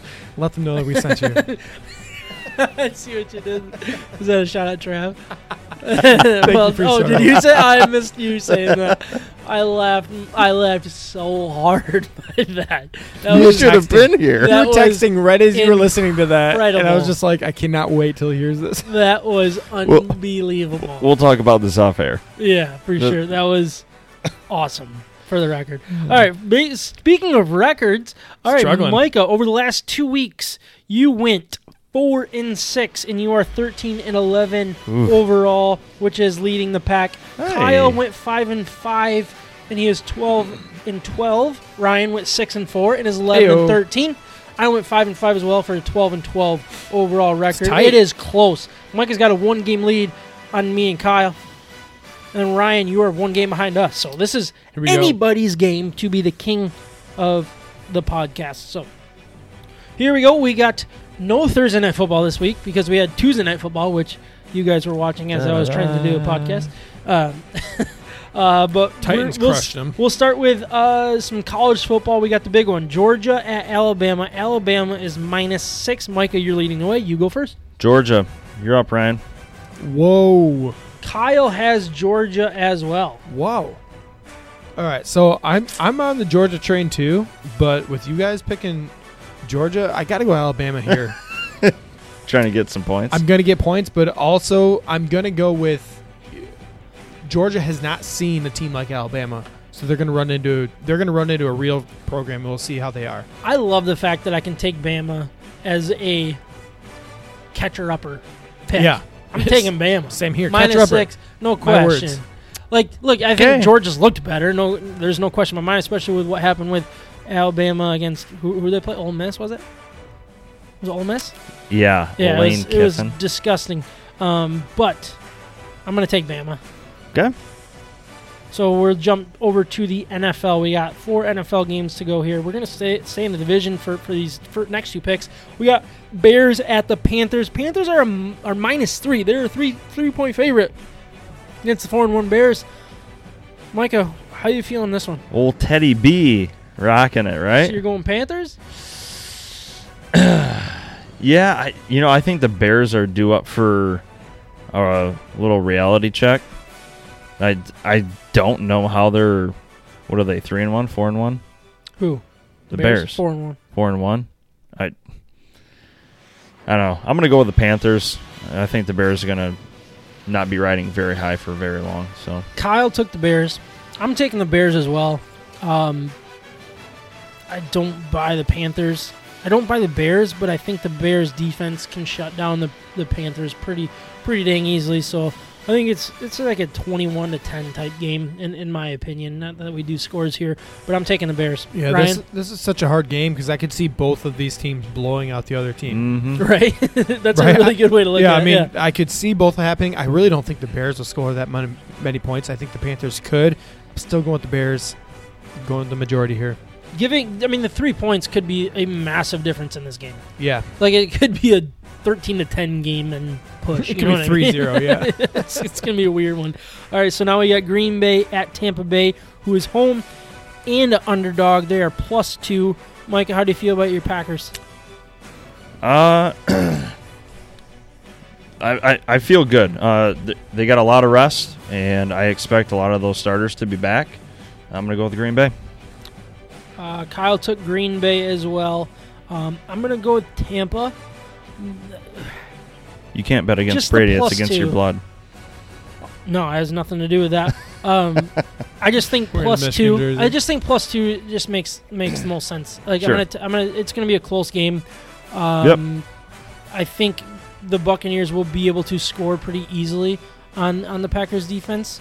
So that's why I think I think it's gonna be a shootout, and and it's going to be uh, close enough that I'm gonna take the take the points. Yeah, I saw an underrated Packers defense. That's what I've seen so far this year. I think they're better than what people are giving them credit for. And I think their defense is set up to attack Brady and get to him quick. So I'm going Green Bay on this one. All right. Uh, so now we are Browns at the Steelers, who are, are minus four. Uh, good game, sneaky good game. This this is a difficult pick. Yeah. Real difficult. Where are you going with this one, Sam? No, you're first. You're leading the pack. No, go ahead, Sam. I got the Browns Browns? Yeah. plus four. Yeah, I'm taking the Browns. I'm not sure they're gonna win, but plus four, I- I'm gonna take the Browns. I, I don't know why the Steelers are good. Can anybody explain I- to me it why, doesn't I'm make any sense trying to to, me. figure it out. Doesn't make yeah, any sense. why they're good? Because I just Their I- defense is sick. I, haven't. Yeah, I mean they, Fast. they are, but why are they sick? I Why are don't they know. fast? I mean, yeah, I don't know. I'm gonna I'm gonna go with the Steelers only because I feel like the Browns, even though they're coming together as a They're team, they're due. still They're due for a letdown. well. They're there's yeah, they're still just a collection of talented individuals rather than the team, and I it, and they're leaning towards the team, but the Steelers are all in together. yeah. All right. Uh, I'm gonna go with the Browns. I think they're riding a a big momentum wave right now. Uh, Kyle took the Steelers. Um, so here we are for our last pick. Uh, we got the Lions at the Jags, uh, plus three and a half. Lions are a three and a half point favorite. Uh, as of yesterday, I haven't looked at it today, but uh, Michael, where are you going with this one? On paper, Lions, and that's all I have to go off of. I I don't watch Jags games, and I think the Lions on paper are better. Don't let me down this time, please. Kyle took the Lions as well. Um, Gardner Minshew scares me. he's he does. I'm gonna I'm gonna take the Lions. I think if they're gonna win by like six or seven. Um, but the three and a half scares me a lot. Uh, but they're gonna win. They're gonna win. Lions are going to win. Are they gonna win by field goal? Or are they gonna win by six or seven? That's the question. I'm gonna I'm gonna bet on the six or seven. So I'm taking the Lions. Ryan, Yeah, I'm gonna go with Lions too. Lions by 21. I hope you're right. Whoa. Just saying. I would love. Okay. I would love for Statement game. a nice, relaxing Sunday that I can in, a, one in, smile. a one in three statement game. that I don't have to drink during Sunday night football Yeah, just to they're get gonna- to sleep. Their statement is going to be No we're better than worries. the Jags. I'm just kidding. I don't do that. Let's get a Uh, five hour just- energy waiting for him the next morning. yeah. So all drink to right, sleep. th- those were our picks of the week. Put in your picks. It'd be fun on the Facebook.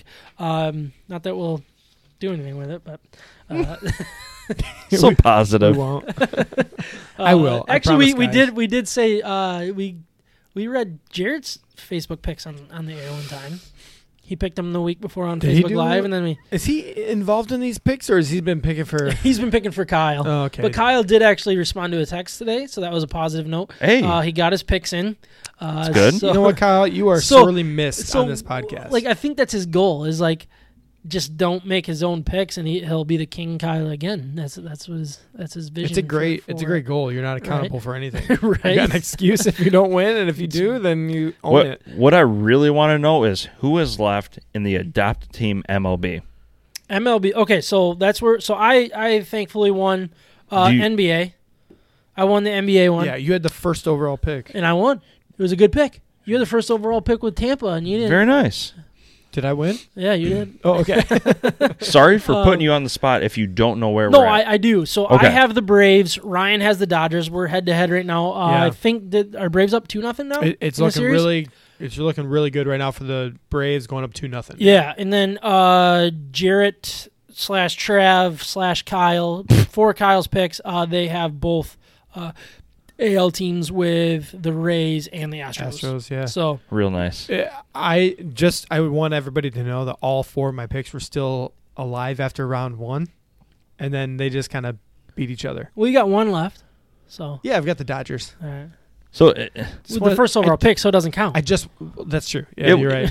it would only doesn't be count. it would only be right of me to shame our friend Kyle in picking the Yankees, right? Like yeah. I put all my faith in your team and you let me down. I would I would have told Come you that they on. would they didn't have what it takes. They just they really need to invest in pitching. yes, they do. They, I mean they did with Cole, but I mean Just one, one, player guy is is what- not, not going to do the Yeah. job, Not enough. especially in a, in a playoff type You can't, you environment. can't just assume that you get all the best players all the time, and that's that's where they're at. You can't just buy a great bullpen and a great pitching staff and great hitters all at once. You can't do that. Right. It's just it's impossible. It's impossible. You, you can't do it. You got to get some some of the young guys. Yeah. It is time to grade our Michigan beers for episode 76. but before we do, I want to remind everyone of our partners, Siciliano's Market. They're simply the best beer store in West Michigan.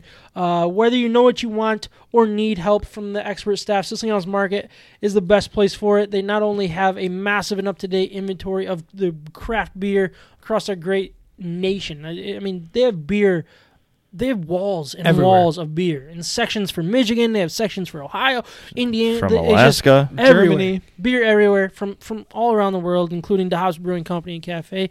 Um, brilliant on their part. Um, but you, you can mix and match to find what you like and, and just try a bunch of different things to build your own six pack, which is awesome because they're all individually priced. Uh, great way to do it. They were the first ones to do that uh, in in West Michigan, which is very cool. Um, they also have, if, if you're into the the home brewing or winemaking or want to be, check them out because they have the largest selection for for all of that uh, in West Michigan. So they're, they're They have a whole they- side of their store dedicated just to that. for it. Yeah. I, I feel like I should really get into it, but I yeah, just that's something that State of My Sports needs to do ourselves. just brew our own beer, brew, brew, right? and or make our own wine. make our own wine. both. No, no, not not either or. It's both. we'll have the beer at my house and wine at your house. Perfect. So So always have a funnel that goes across the Cul-de-sac. street. Yeah. you know what I really appreciate about their staff though is they actually try and hone into your your palate Yeah. because uh, they they won't just ask me, oh, well, are you looking for a stout or an IPA or whatever. They'll actually try and like hone in on that particular style of brew. Yep. You like sweet, you like bitter, da da da. Yeah, figure they- out they what actually- you like, and then they have so Yeah. many options, and, and they're so educated. It's not like that they walk up to a shelf and be like, "Oh, like a Meijer." I don't want to throw Meijer, in but like a conv- like a store where it's like, "Oh, Just yeah, a generic party look, store. I'm gonna look with you." No, Yep. it, it's more like, "Oh, no, this is exactly what you need." Uh, if you go over here, you, you got all the bitters here. Oh, Like, yeah. they they know exactly what they're doing, and that's just coming from a beer. Like I bet you, I've never bought wine from them.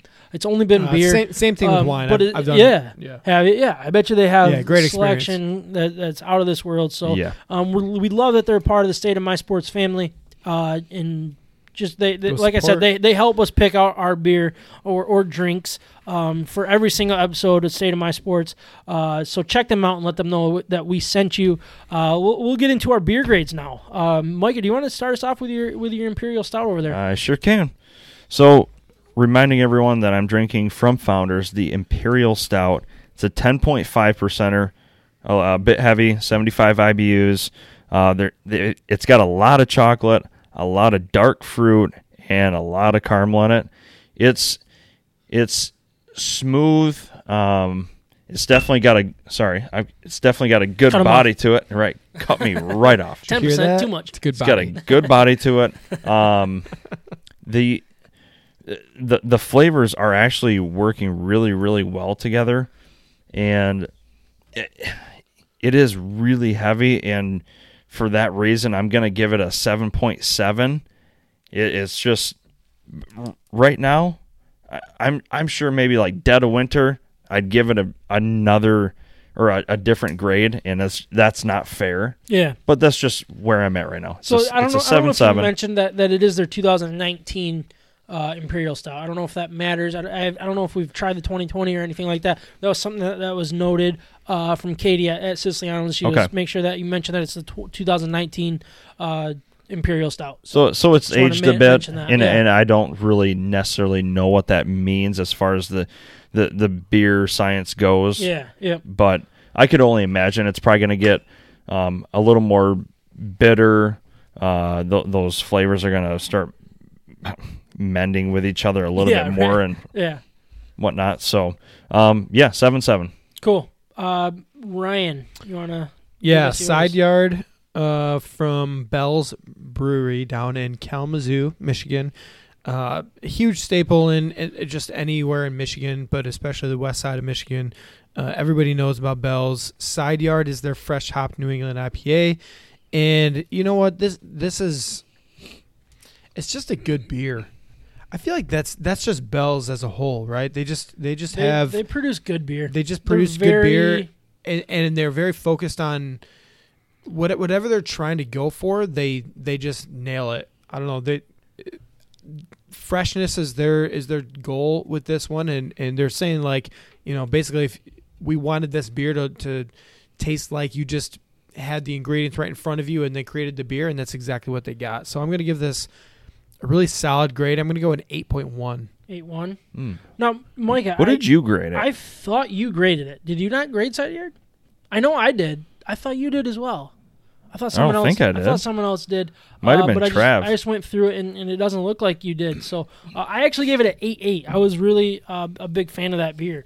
Um, you liked that one a lot. I did. Yeah, It- I, the- I thought you did for some reason. I I, apo- I So put it in the, the, thing about this beer is earlier. it, it's it's um it's kind of a just a classic beer taste, but it but the freshness is no, noticeable. Yeah, Is So- it, they got that crisp feel. Yeah, you're not drinking this beer to have some like crazy different flavor or get notes of some crazy uh, like Yeah, so- fruity flavor. It, it is beer, and that's what it's supposed to be, and it's crisp and it's and it's fresh. Yeah. So remember when we had uh, Eric from from the Hops on, Yeah. uh, the brewer, and, and he talked about how New England IPAs are aren't really IPAs. That was kind of his thing. It's like it's it's not categorized correctly because I think the, the IBUs are too are too low or so, something like that. I don't I don't remember exactly what he what he what he said, but I- I feel like a side yard is they the what, what how do I want to explain this?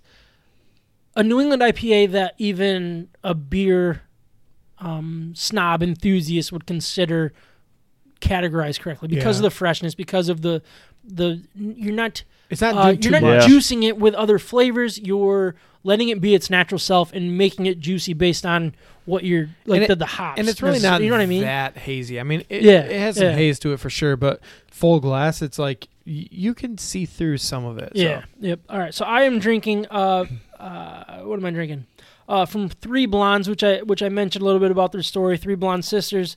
Uh, one's more of a red blonde that the, the, the other sisters make her dye her hair. Strawberry blonde. Strawberry blonde, yeah, and then they they make her dye her hair uh, blonder, so so it fits the the narrative of of the Smart. So it's The- not two and a half blondes. exactly. Yeah. It's not two and a half blonde. You gotta go three blondes. But another thing that so again, I, I'm going to bring up the about us page. Like they brought up how.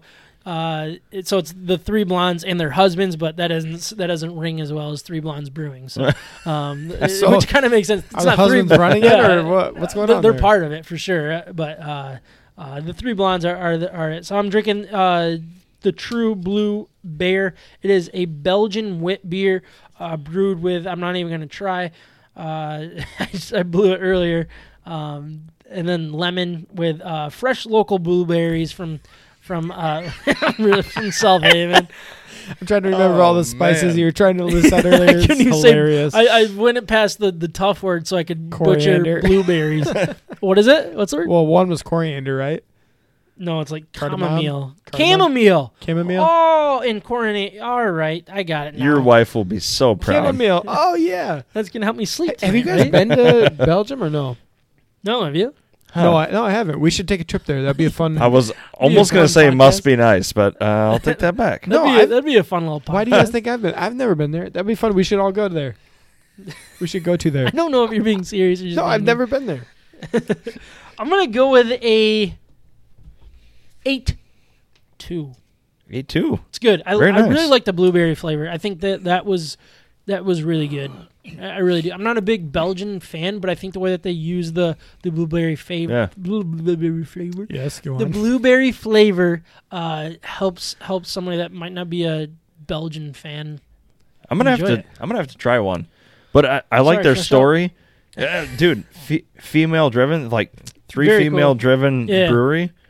You don't ever hear that. Yeah, no, I think that that I is think that's awesome. very I'd very cool that. the way that they um w- w- just their whole story and i love that they're they're so proud of this story too um They should just be proud. go to their website and read the about us it's, it's a really good read so yeah. um but we are also all, right, I'll that. drinking did, did we even introduce the founders No, No. but you should. What are we drinking? yeah so so obviously we we do four beers every episode no question we're missing a guy so what we're, when we do when we're missing someone we grade their beer for them basically so what we what we have this week is the mas agave seltzer from founders brewing company Just got Um, released.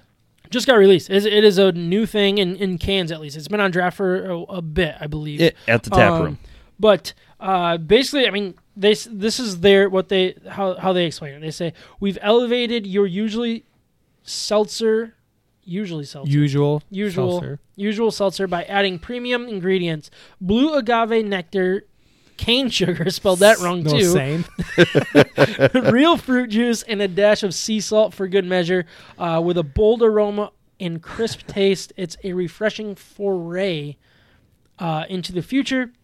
They have strawberry, lime, and grapefruit. We are drinking lime today. Uh, Micah, yeah, we're drinking the lime one. Uh, I, I wrote it as grapefruit. Did you think it was grapefruit? I thought we were doing grapefruit. I don't know. I missed. I missed that. I thought I grabbed grapefruit, but uh, it is four and a half alcohol by volume. Uh, where, where are they selling this? 110 calories. What's that? Where where can you find this? Uh, you can go to Founders, obviously.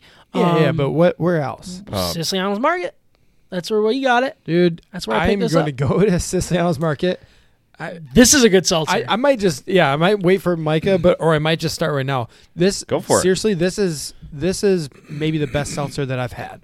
I, I really like the agave part Yes. of it. I think that really There's gives a it a lot of flavor, but doesn't overpower it either. There's a difference with this kind of a seltzer. This is exactly what I'd be looking for.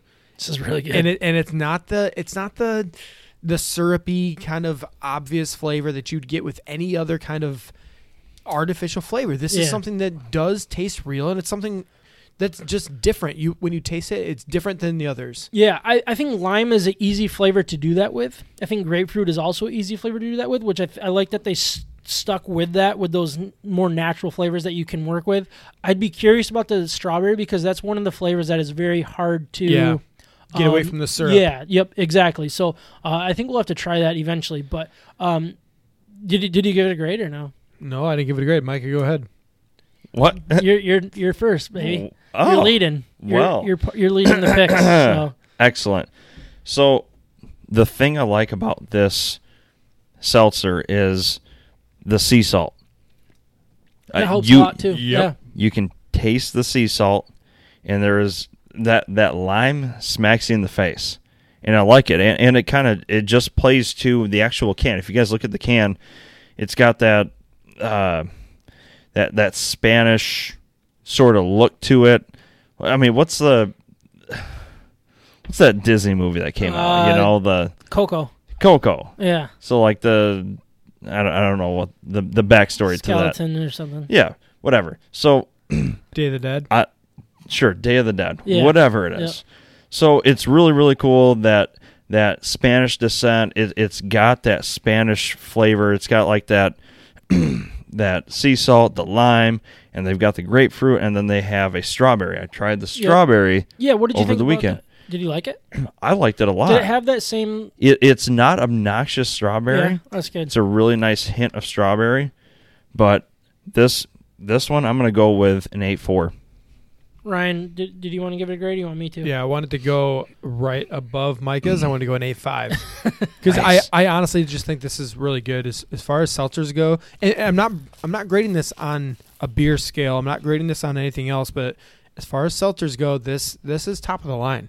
Yeah, far as I, I'm concerned. I agree. I really like this. Um, another thing that I think is important for the people that usually like seltzers, uh, there are four grams of total sugars, and then uh, carbs. Where's the Where's the carbs? Don't worry about six carbs. six gram six grams of carbs. Guys, Um, don't worry so- about. But that's what that's what people that like seltzers look for for some reason. Um, I'm gonna give it an eight one. I don't disagree with you guys that it's really good, but um, that's just the the seltzer. I, I, I think it's one of the better seltzers for sure. Yeah. I, I definitely agree with you guys on Yep. that. Doesn't But- sound as strong as what we were saying. It's okay. You yeah, are about an eight one you strong. are a mean person. um, no, I'm just kidding. But hey, that was episode 76. That was a really fun one. We went long, but I, I man, I Did feel we? like it flew it Love flew it. by for us. I hope you guys enjoyed watching. I hope you guys enjoyed listening. Thank you guys for doing all that. Thank you guys for recording. We'll talk to you next week, if not sooner. Peace, fellas.